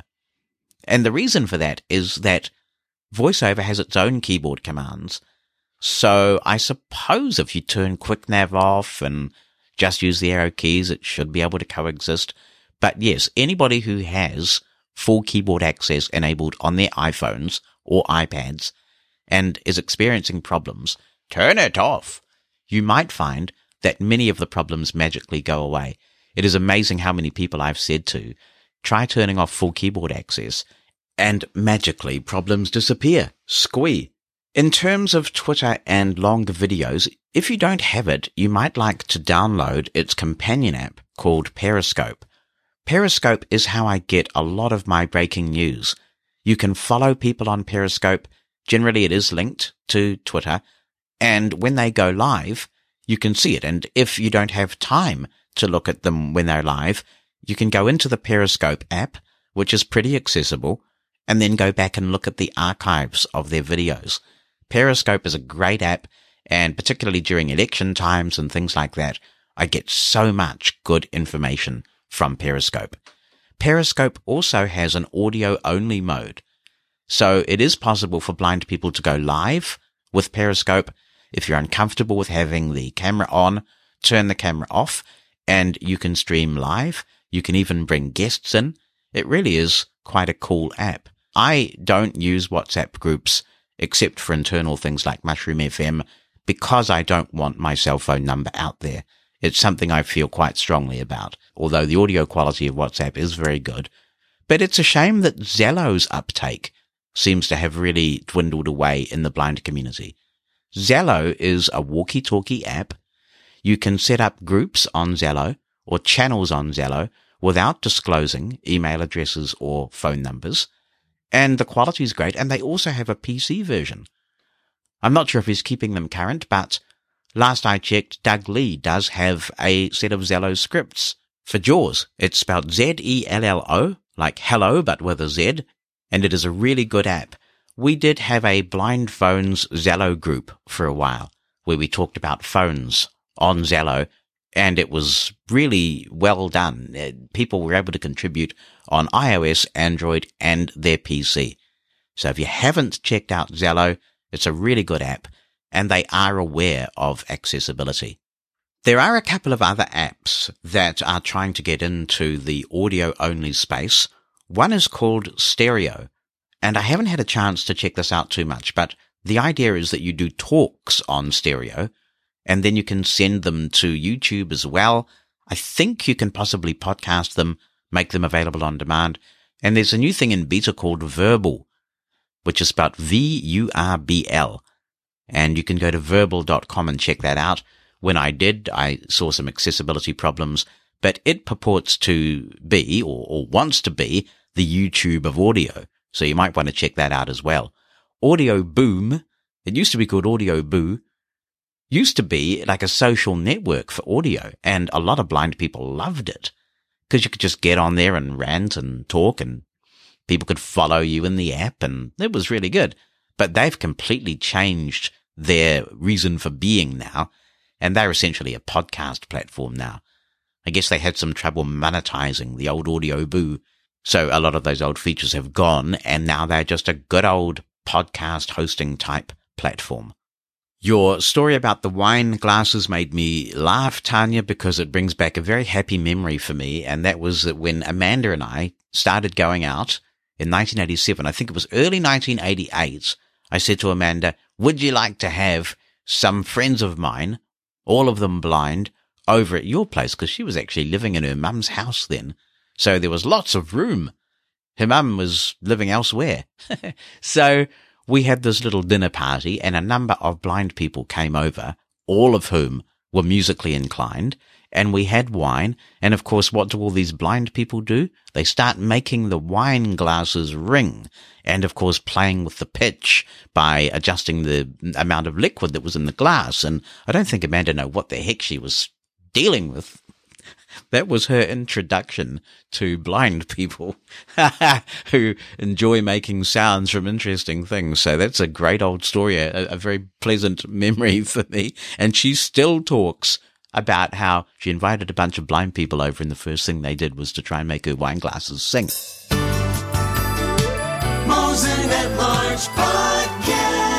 Hi, Jonathan. This is Shirley. Um, you were talking about Bluetooth keyboards. If um, the person looking for one knows Braille uh, and is comfortable writing Braille, I just recently got the Orbit Writer, and I'm just learning it so I can't talk a lot about it yet, but it does give you Braille keyboard entry. It's certainly um, less expensive than the Rivo 2, unless they've lowered their price a lot um, on the Rivo 2, uh, and I think it's certainly a lot more user friendly. I have read about the Rivo 2. I've had one in my hand. Um, haven't really used it very much, but I do know you've got a couple ways of entering uh, things on that Rivo 2 from the keypad. But you know, like I said, if uh, if it's some a person that likes to write in Braille, I would certainly be looking at that Orbit Writer. It's ninety nine dollars, and um, it's a fairly small device, and uh, it pairs pretty easily. I did get some help with getting it paired, but it pairs pretty easily and will stay paired you can pair it, I think, to five Bluetooth devices and one USB device. Thank you very much, and um, I hope you're all having a good weekend. I know you don't celebrate Thanksgiving um, in New Zealand, but uh, I'm curious if you did anything uh, at all for it. You know, since obviously Bonnie is from the United States, so maybe you can share that with us. Thanks, Shirley. I like the sound of your landline phone, I must say. I wonder what the brand is, but it sounds very pristine. Really good for a landline. And thank you. That message came through, of course, the weekend after Thanksgiving. We're just running it now. We did not do anything Thanksgiving related. And the reason for that is that Bonnie had the lurgy. She had the lurgy big time. So she really didn't feel like eh, anything elaborate in terms of food. We have done Thanksgiving in the past and had uh, turkey and that kind of thing. And as I've said before, pumpkin pie is so unusual in this country that that's a bit of a treat. Although I've really gone off the carby thing, so I'm not sure if we would have had that had we celebrated Thanksgiving this year or not.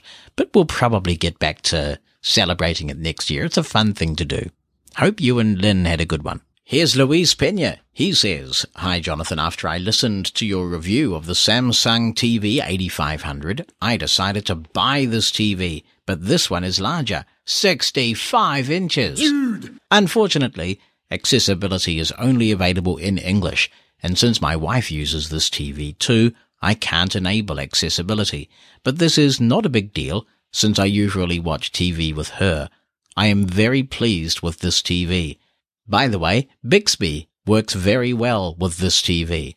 Unfortunately, the soup drinker is not available in Colombia, and I have been quite lazy to figure out the way to make it work here. I also got a Sonos Beam soundbar a few months ago. I haven't been able to play TV content through all my living room Sonos speakers, Sonos Play 5, unless I do it through my Apple TV.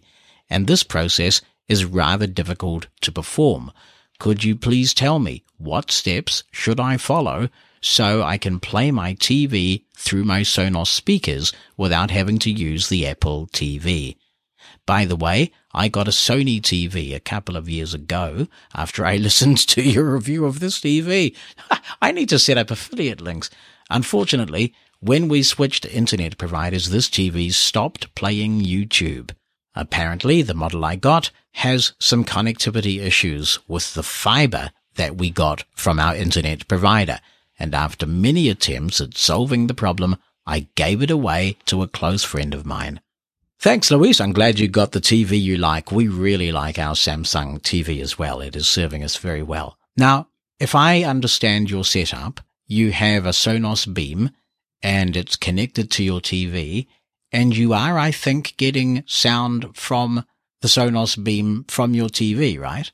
So assuming all that's working and you've got a cable going from the HDMI port of your Sonos Beam into the HDMI ARC port of your Samsung TV, the audio return channel, and you are hearing the TV sound not on the speaker of your Samsung TV, but on the Sonos Beam itself, then all you need to do is go into the Sonos app on your iPhone and group the rooms.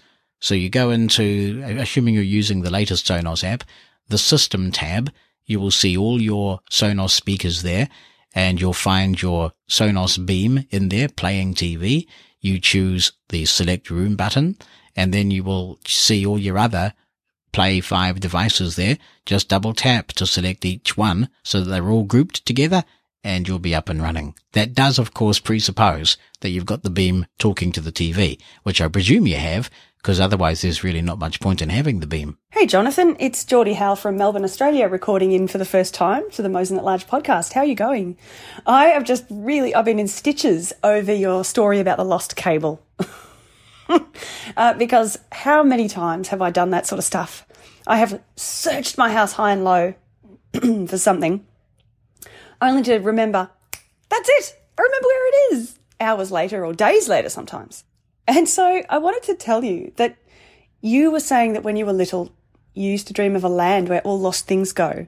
Well, there's a book by a beautiful Irish author called Cecilia Ahern, A H E R N, who writes about this place where all these things turn up when they go missing, even people sometimes. And the book is called A Place Called Here. It's narrated by a lovely Irish lady called Aoife McMahon, and it's available on Audible. So I just thought I would let your listeners know about this awesome book. It's one I reread again and again every so often. Howard Goldstein has some thoughts on Windows notifications. He says, Hi, Jonathan and all. On the November 28 show, Someone mentioned that Nick Zammarelli actually having difficulty responding to a Windows notification. Here are some suggestions. When a notification pops up on screen, it may or may not also be placed in Notification Center, depending on how it's configured. For this reason, it's better to respond directly to the notification when it first occurs.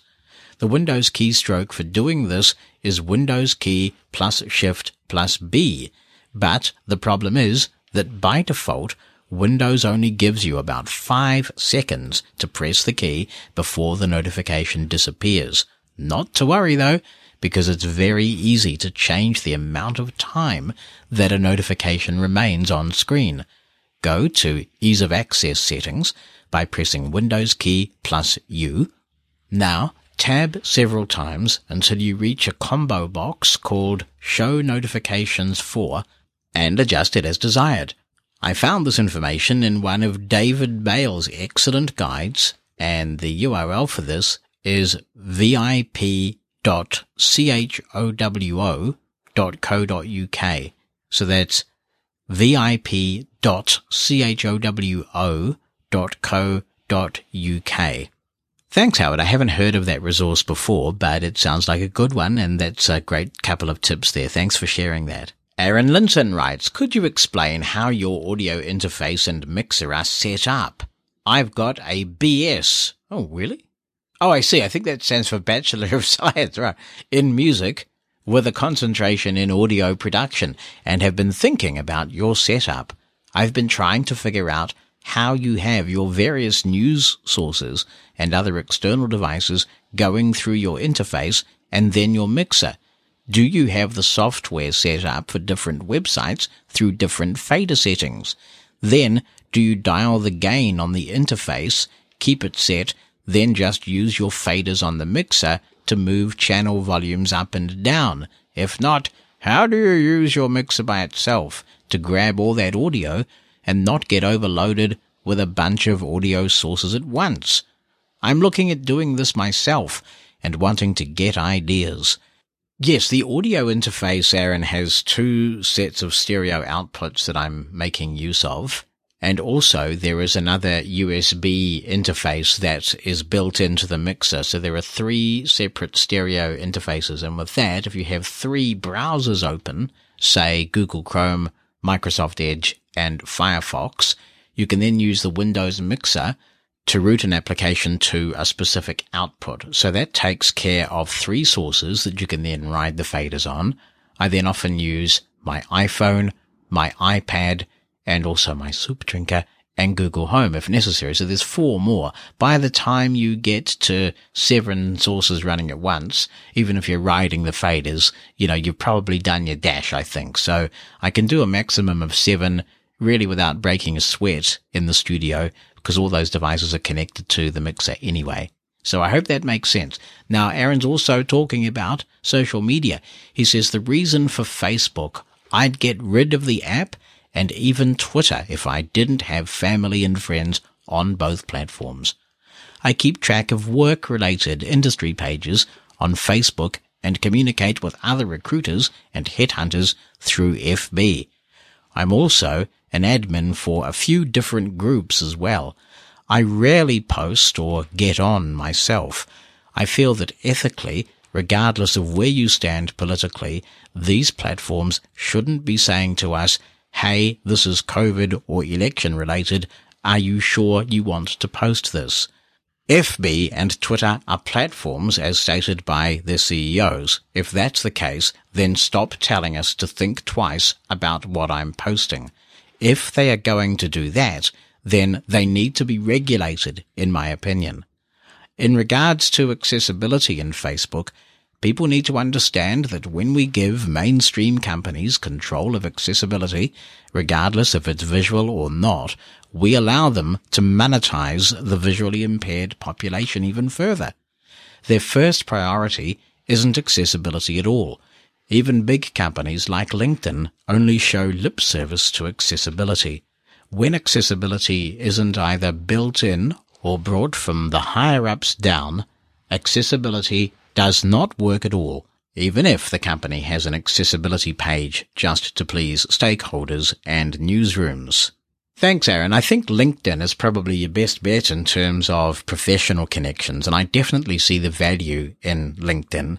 One of my pet peeves with LinkedIn is how many swipes it takes in the iOS app to get anything done to move from one story to the next.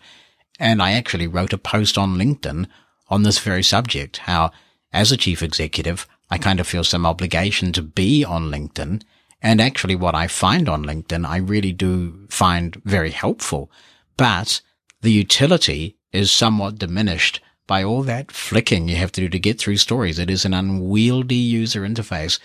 And uh, somebody from LinkedIn got back to me and said they know, they acknowledge this, and they were working on a brand new, more streamlined accessibility experience. That was some time ago and unfortunately it is yet to materialize. And that's really unfortunate, particularly given that LinkedIn is a Microsoft property and Microsoft has been doing a lot of good in the accessibility space of late. Mosen at Large Podcast. More Apple feedback as you would expect on this show. Hi, Jonathan. It's Douglas from Ontario, Canada. I have an iPhone 11 Pro Max and I've noticed significant problems with iOS 14. When it comes to VoiceOver trying to read or tap on items, VoiceOver keeps clicking or jumping around the screen. I've reported it to Apple Accessibility and sent them a little video clip, but surprisingly and sadly the problem still has not been resolved. Thanks, Douglas. My guess would be that this is related to the full keyboard access setting that we have talked about on this show. So if you have at any point gone in to accessibility settings and turned on the full keyboard access, if you turn it off, you might find that all your problems disappear. Hi, Jonathan and everyone. I am recording this voice memo on a brand new iPhone 12 mini. Yes, I decided I was sick and tired of great big humongous phones and that I wanted something reasonably small. So I opted for the iPhone 12 mini after having my original SE for five and a half years. Of course, it was time for a new phone. So here we are. It's very nice in terms of size, it reminds me of the the iPhone 5S, which was the first phone I ever had. It's that size and it is nice and small and easy to handle. I bought the transparent case so that people can still see the red color and it has uh, the the edges of the case have ridges along them, as well as the back, to make uh, gripping the case very easy.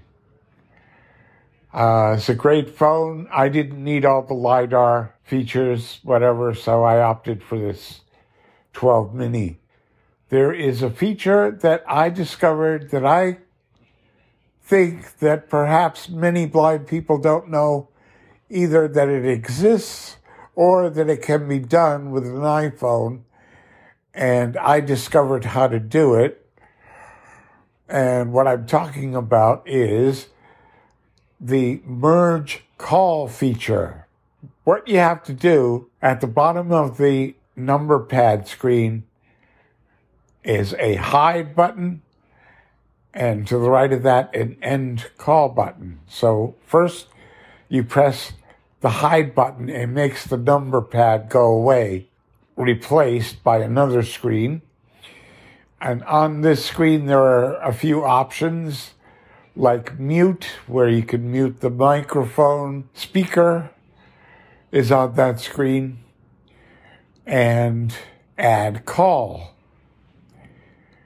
So if you've made a, a call to someone, you hit the hide button and you will get this screen and you then press the add call button and you will then get the usual number pad and choose a contact and you do this and then it returns you to that screen and you then see the merge button and you can then merge the two calls.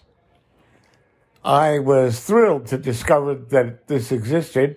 Not that I use it a whole lot, but since it is there, I think that people should know about it, and I thought that many blind people wouldn't. Thanks so much, Sam. It's a really cool feature, the old merge call and holding a three way conference call with your iPhone. I do this a bit and people should know that it is possible for this feature to be disabled by their carrier. So if Sam's very clear instructions don't work for you, it could be that the plan that you're on does not have this feature active.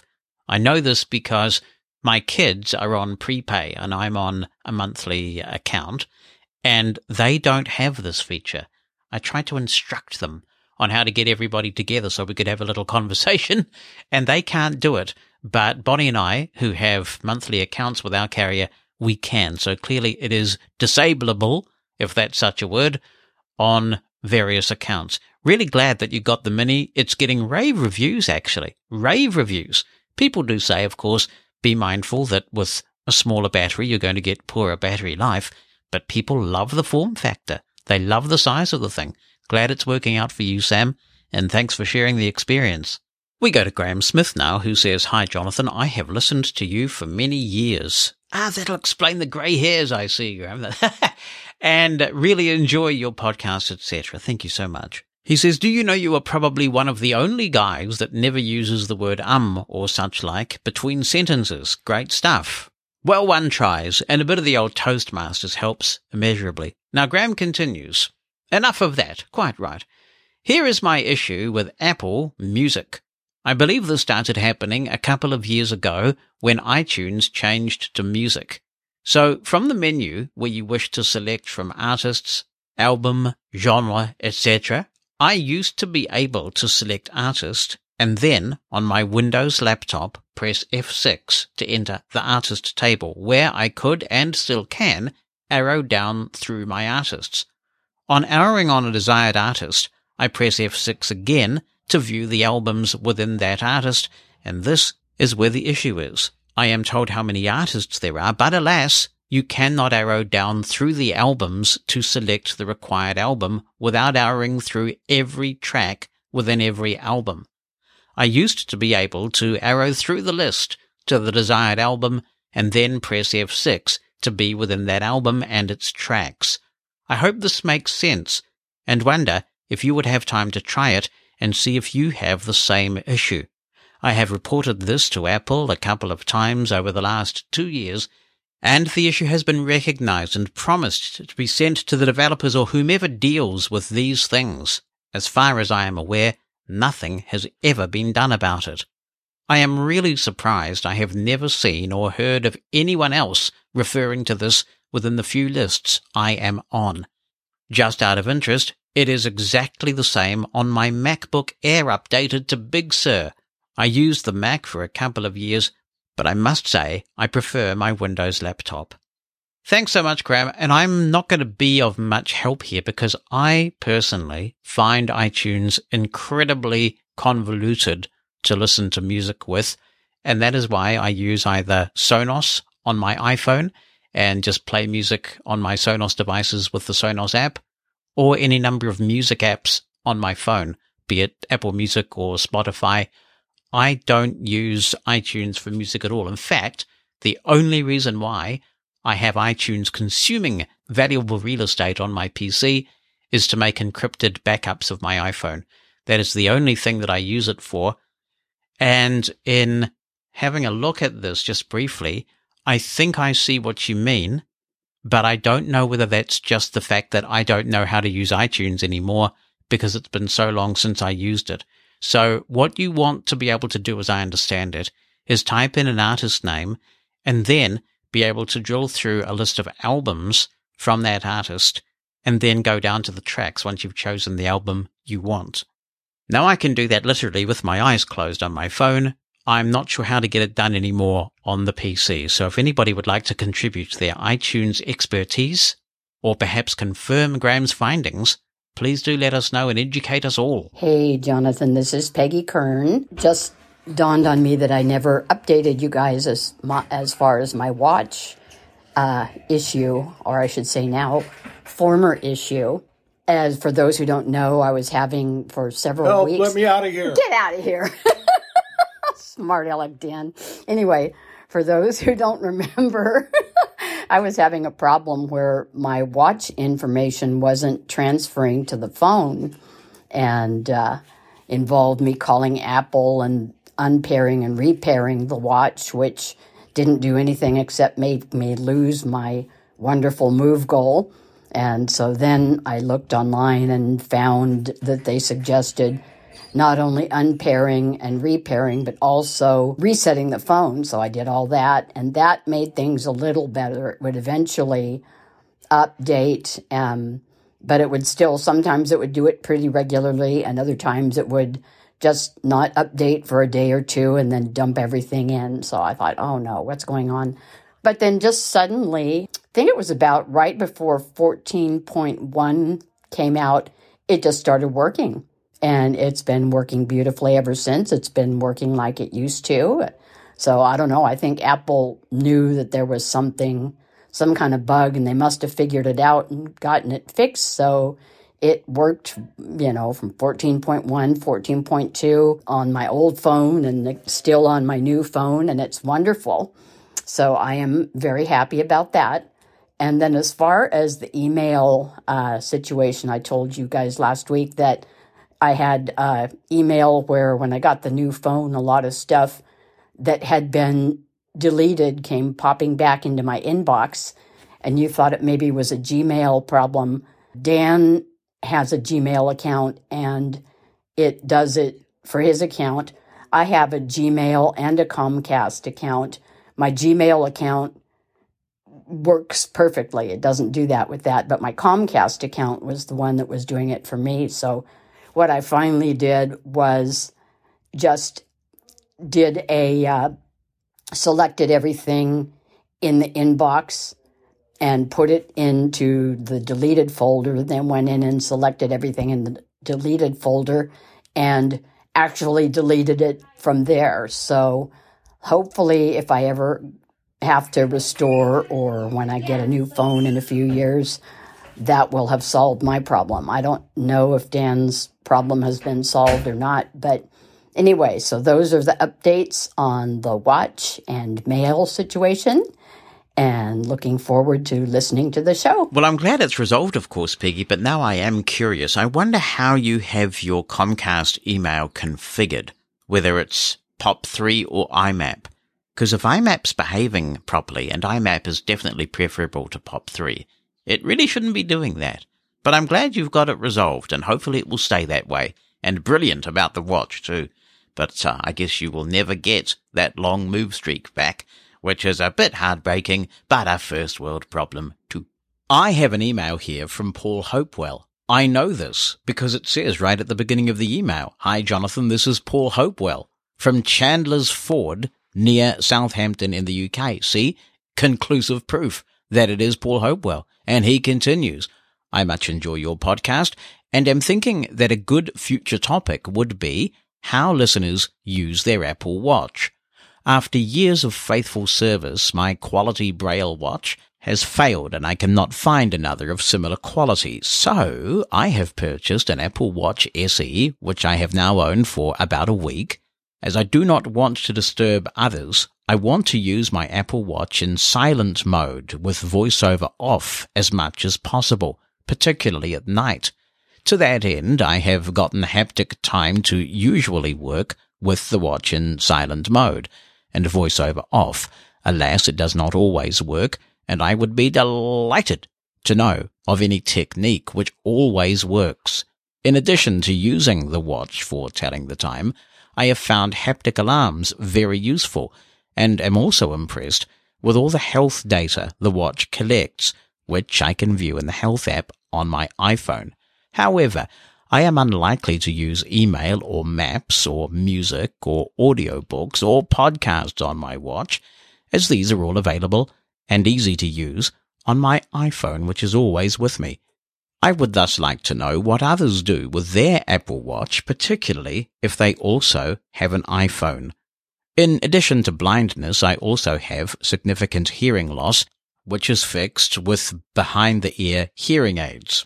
When I use VoiceOver on my iPhone, I use stereo music hooks, which plug into my iPhone via an adapter and which fit beside my hearing aids to use their induction loop interface. That's an interesting approach, Paul. I can thus listen to my iPhone without disturbing others. These cannot work with the Apple Watch, but I do also have a Bluetooth connected induction neck loop, which I could probably use to silently connect my Apple Watch to my hearing aids. But why might I want to do that? Many thanks, says Paul, and keep up the great work on the podcast. Well, thank you for writing in, Paul. I appreciate that. Congratulations on the new shiny. Always good to have a new shiny, eh? I am with you. I have made for iPhone hearing aids. So my iPhone does speak to the hearing aids directly. Sadly, the Apple Watch at this point does not. Interestingly, there was the user interface for it briefly during the beta cycle of WatchOS 7, and then it went away. And I suspect that they are working on it, but it's not quite ready for prime time yet. So I am encouraged by that, but I'm also nervous about it because I, as I've said on several occasions now, cannot get my hearing aids to hand off cleanly, seamlessly between my iPhone and my iPad, which basically means my iPad has now turned into an expensive paper weight thanks to MFI hearing aids and handover or handoff or whatever they want to call it not working correctly. So I'm worried that when it eventually does come to the Apple Watch, I'm going to have the same problem. I do have the Apple Watch cellular and what I do sometimes is I take my Oticon Connect clip and use it with my cellular Apple Watch. This is a Bluetooth streamer type device so it will pair with the Apple Watch via Bluetooth, and I actually get pretty good stereo sound through it.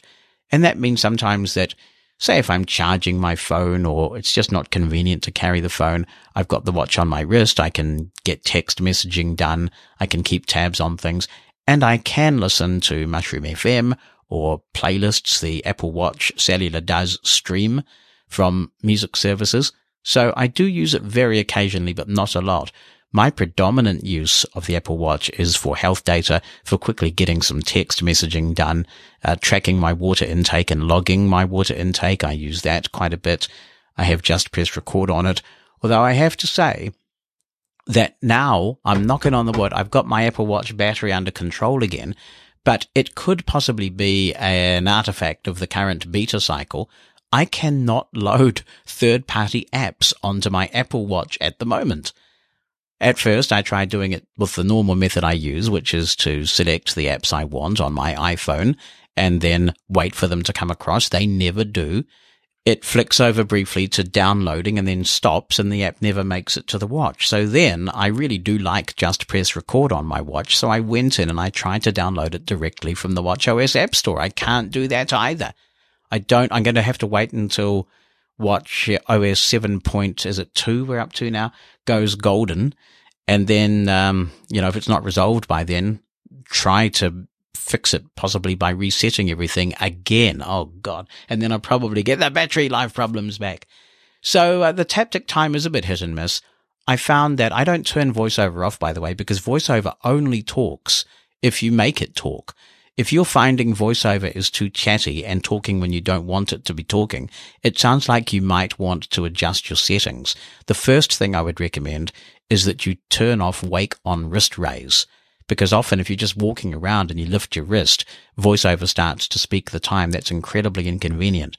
But there shouldn't really, in the normal course of events, be a reason to silence voiceover because it only should be speaking when it's spoken to as it were. So I just triple tap usually the watch face and sometimes that does what it's actually designed to do and only give me the minutes, but sometimes it gives me the hour and the minutes. And if I double tap the watch face, sometimes it talks, which I don't want it to. I'll never forget being in a funeral, double tapping to see what the time was right during a quiet bit and the watch blurted out the time.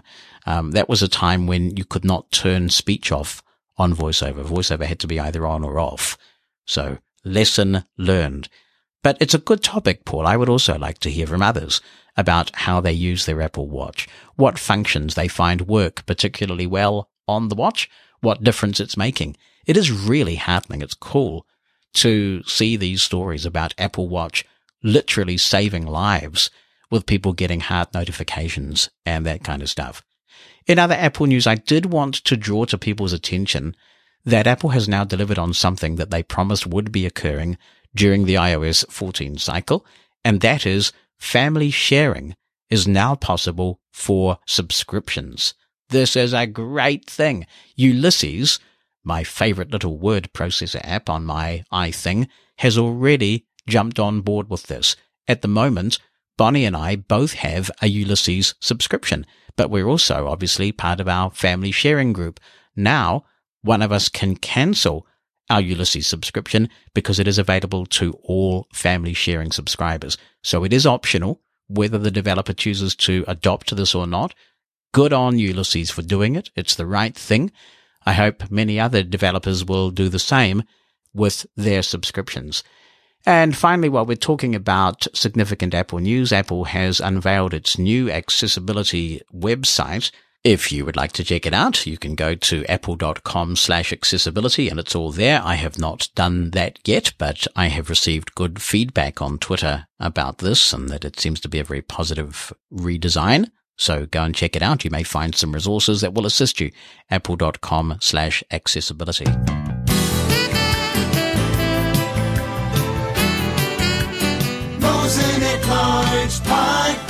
There are a few things that come together for this next segment of the podcast, so bear with me while I give you a bit of background.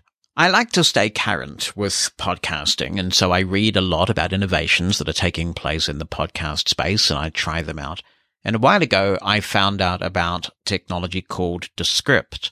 And the idea is that you essentially edit your podcast in the same way that you might edit a Word document. Let's say that I am doing a piece on my podcasting history and I say, I've been podcasting for 14 years and then I do a double take after I've finished recording and I think, oh man, it's actually 16 years now. I started in 2004. I've sold myself short by two years. What I'd normally do is just re-record that little snippet and insert it into the right place in the file. With Descript, though, you've got everything loaded in and you simply change the text. So you're dealing with a transcript of your podcast. And when you see an error like that, you just delete the words and you type in the replacement. And using essentially what is like deep fake type technology, they can have your voice saying what you want just by typing it in. Now, I haven't had much of a chance to hear this in action, and I haven't tried it myself because last time I checked anyway, which was a few months ago, Descript is not accessible. But it's a really intriguing concept. So let's fast forward or rewind, depending on how you, how you view it, to the moon landing back in 1969. I've always been fascinated by space and the achievement that was the moon landing. And if you've listened to various internet radio shows I've done over the years, you will know this. We did a big thing on the 45th anniversary of the moon landing and then again on the 50th anniversary of the moon landing, which was only just last year. When I was researching for the 45th anniversary of the moon landing, I came across a Nixon speech that was never given, and it was chilling. Nixon's speechwriter had produced a speech for the president to read in the event that something went wrong, and Neil Armstrong and Buzz Aldrin were stranded on the moon. Perhaps they crash landed, and there was just not the technology to rescue them, and they knew this when they took on the Apollo project. They had a lot of confidence in the NASA engineering that went into the moon landing, but they also knew there was a possibility that they would not make it home.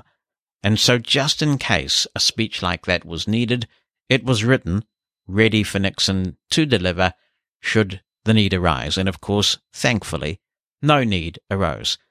But I read this speech, and at the time, I read it, I believe, on the moon landing special that we did for the 45th anniversary. Now, fast forward again to a new podcast that I've started listening to, and I highly recommend it. It's called Brave New Planet. And the thesis behind Brave New Planet is looking at technology that has the potential to do all sorts of wonderful things but also has the potential to be used for ill. And essentially, it's up to humankind to decide what we do. And as part of Brave New Planet, I believe it was the first episode, it was certainly the first in the series that I heard, they did an episode that goes for about 80 minutes on deep fakes.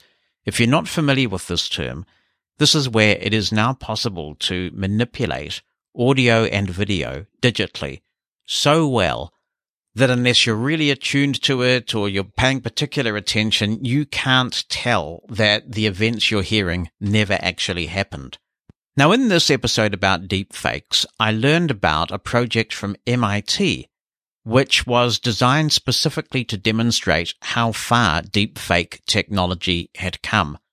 And if you're interested in precisely how they did this, then I highly recommend taking a listen to Brave New Planet and the episode on deepfakes because they go into quite a bit of detail about how they got an actor and how they got all these digital samples of Nixon's voice and how they made this happen. But essentially, they put together an alternative history sequence where the eagle crash lands. And it's quite conceivable that that may have happened, of course, because right before the landing, there were 1202 and 1201 alerts and Armstrong was very close to running out of fuel without finding a suitable place to land. So it was a really close run thing. It's conceivable that the story could have ended very differently. And then they go in to the Nixon speech.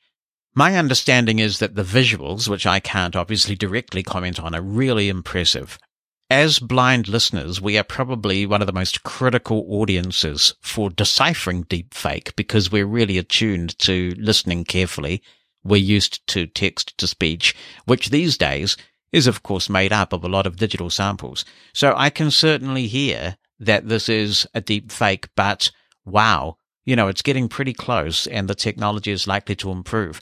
So what I will do now is play you the MIT deep fake of a speech that was written for Richard Nixon to deliver, but was never delivered by him. But it sounds like Richard Nixon did indeed deliver.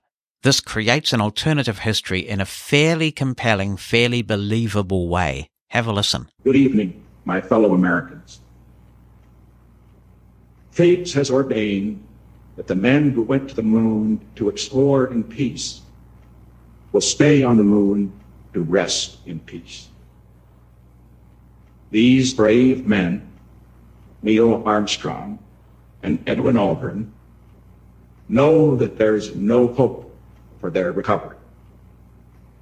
But they also know that there is hope for mankind in their sacrifice.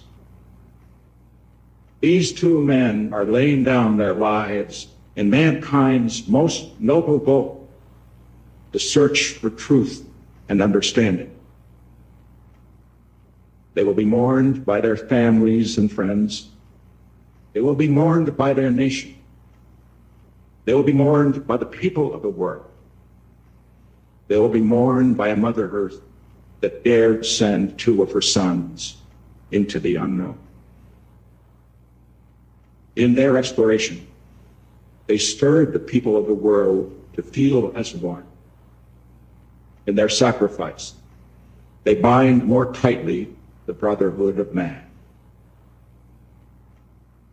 In ancient days, men looked at stars and saw their heroes in the constellations.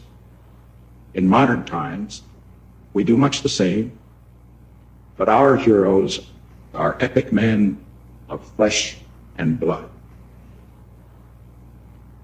Others will follow and surely find their way home. Man's search will not be denied. But these men were the first, and they will remain the foremost in our hearts. For every human being who looks up at the moon in the nights to come will know that there is some corner of another world that is forever mankind. Good night. It's a beautiful speech, isn't it?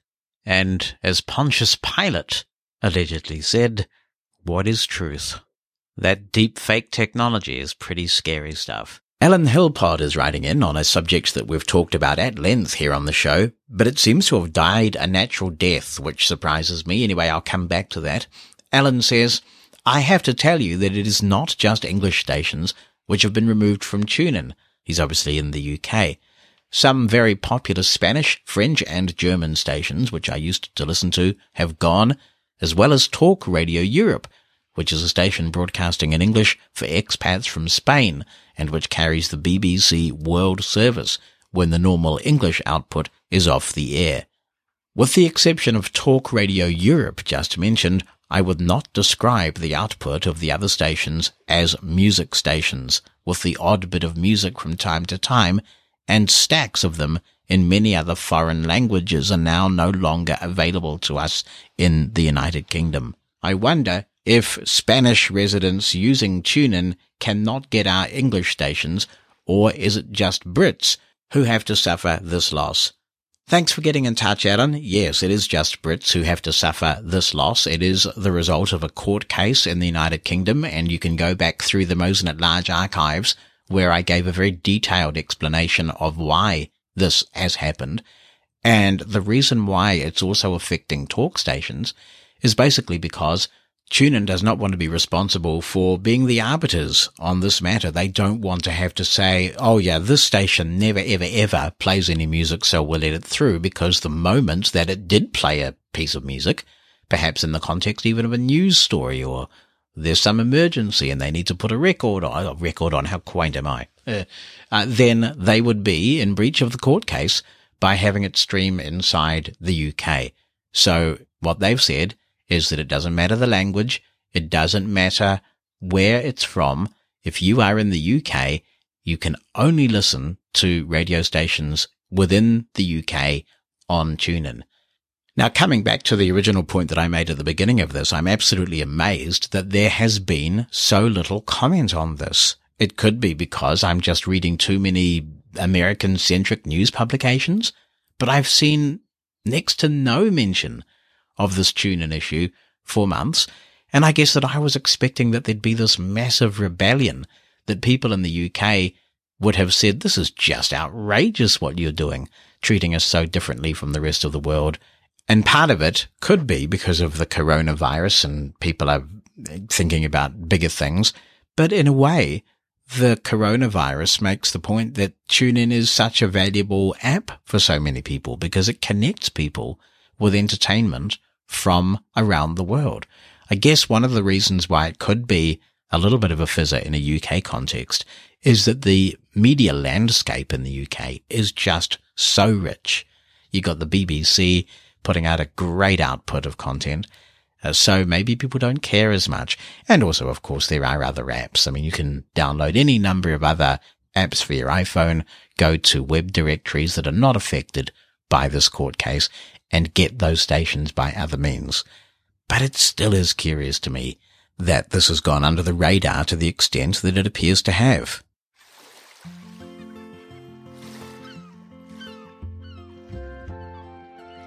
And now, making some semblance of recovery from being stricken, stricken, we are back with the Bonnie Bulletin with the fumbling microphone, Bonnie Mosen. Well, it was pointed down. Oh, were you? Were it you? was, yeah. Yeah, well, welcome. So where do we start this week? Um, I guess we can start about tapes. Someone was talking about the squeak on the tapes, and that was so annoying. Oh, do you know But- what causes that? No, Oh. I I don't. But I know that the NLS tapes would do it, and that would make me so angry. That's the ones I usually had the trouble with. You'd start reading a book, and it would go. "Rrr, rrr."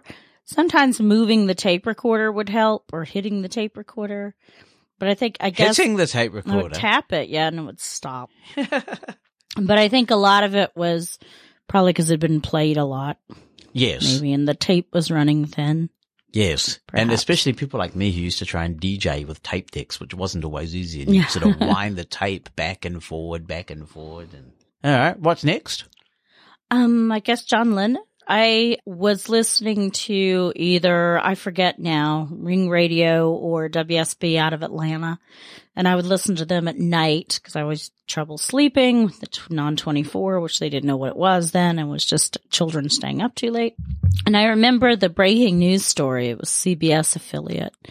And, um, it was one of their, their New York reporters that was reporting live outside the Dakota. Yeah, I think um, we might actually be playing a little bit of that on that my happened. yeah on my show Um, on, on Tuesday. Amy was saying it happened around 1030. So I guess they didn't actually break in till 11. And yes, he wasn't pronounced dead until just after eleven. 11. Yeah. Because Yeah. I do remember it being about after 11. I Yeah. don't know why I remember that, but I do remember that. And then the next morning I remember telling my mom and dad about it at breakfast.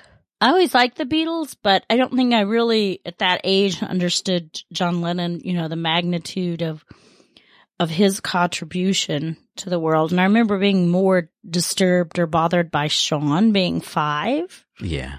Yeah, and having that happen. So, um, but I do remember Double Fantasy and starting over and Woman and, and all those songs. I have a, a real vivid memory of Double Fantasy. I think when it really kind of hit me was years later when I was in Central Park for an event and we went over to Strawberry Fields Hmm.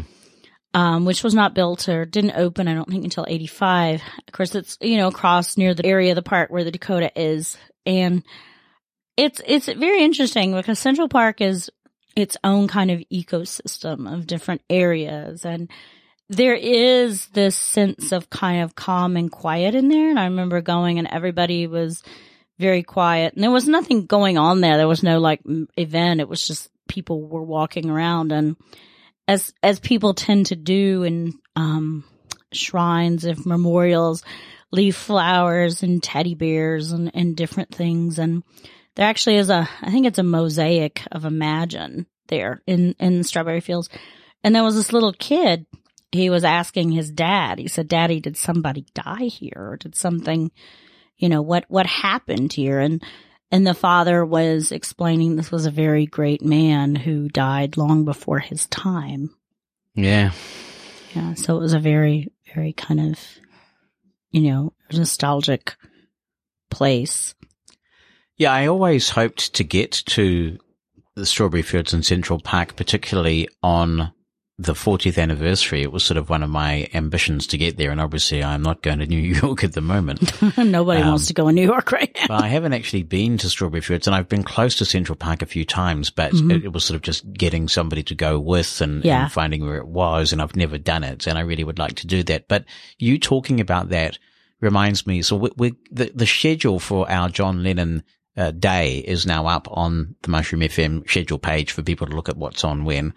I'm doing a show from 9 p.m. until midnight Eastern time at the end of the 24 hour segment. So that's my contribution.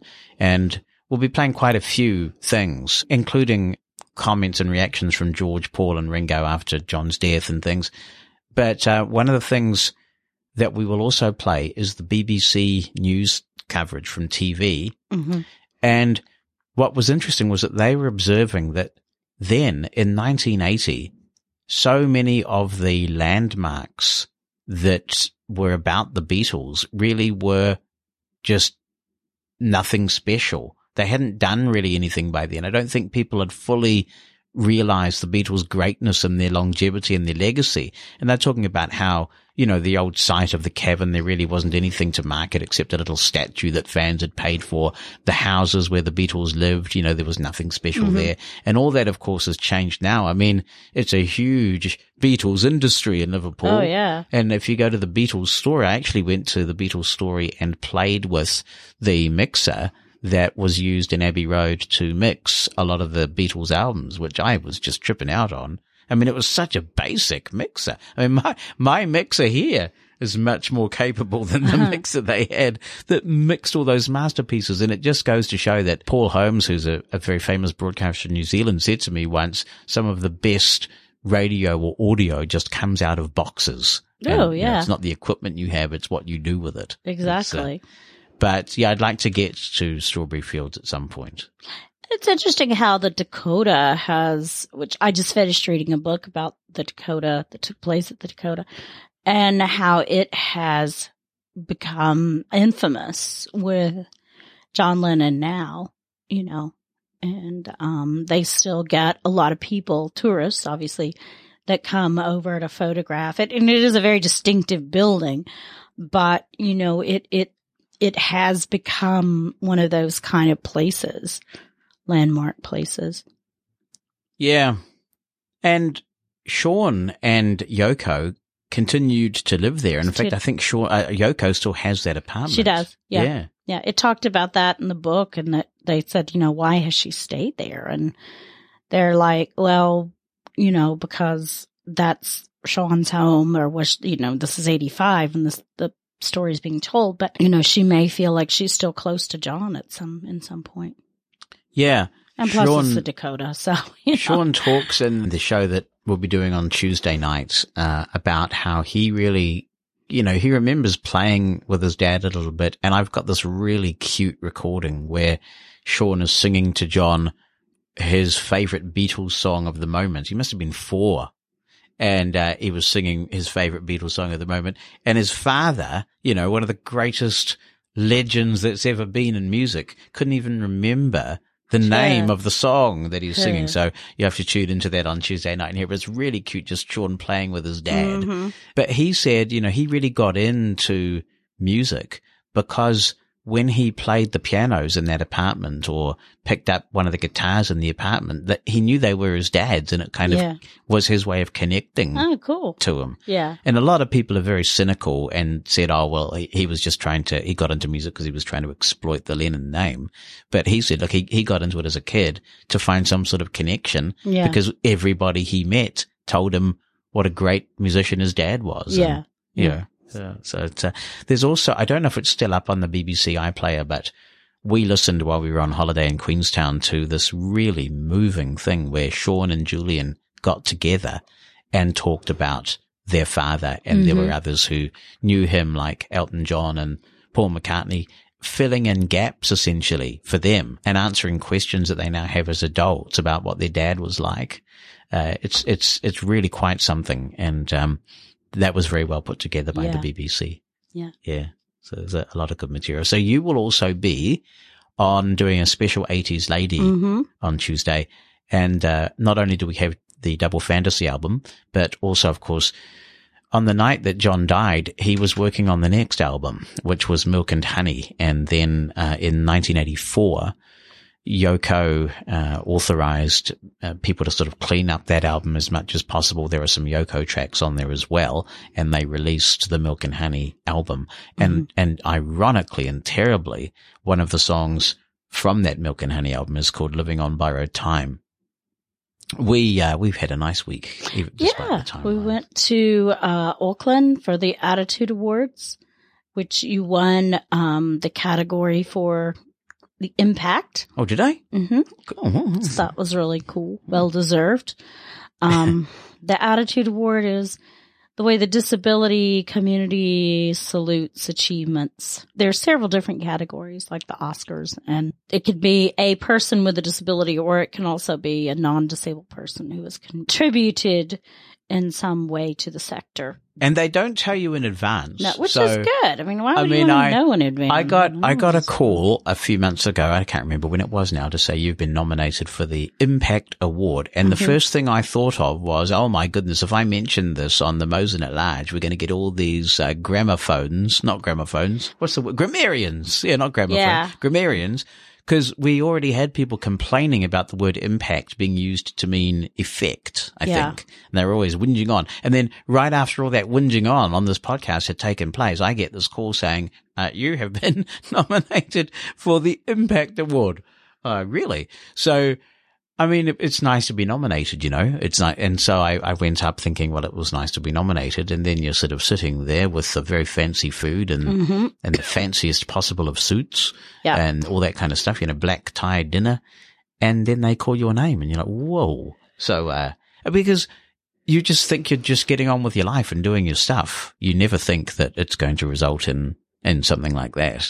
So, But were some quite very impressive people um, that won. So it was really, you know, I think I wish we could give them all awards, but just getting to that point and But that's why in my speech I made a point of actually congratulating the other finalists Yeah. because I mean they would have all been worthy choices in, Oh, our- yeah. in, in my category. Um, yeah. yeah, which made it even more humbling to have been chosen. To contribute to Mosen at Large, you can email Jonathan, that's J-O-N-A-T-H-A-N, at mushroomfm.com by writing something down or attaching an audio file. Or you can call our listener line. It's a US number, 864-60-MOSEN. That's 864-606-6736. Mosen at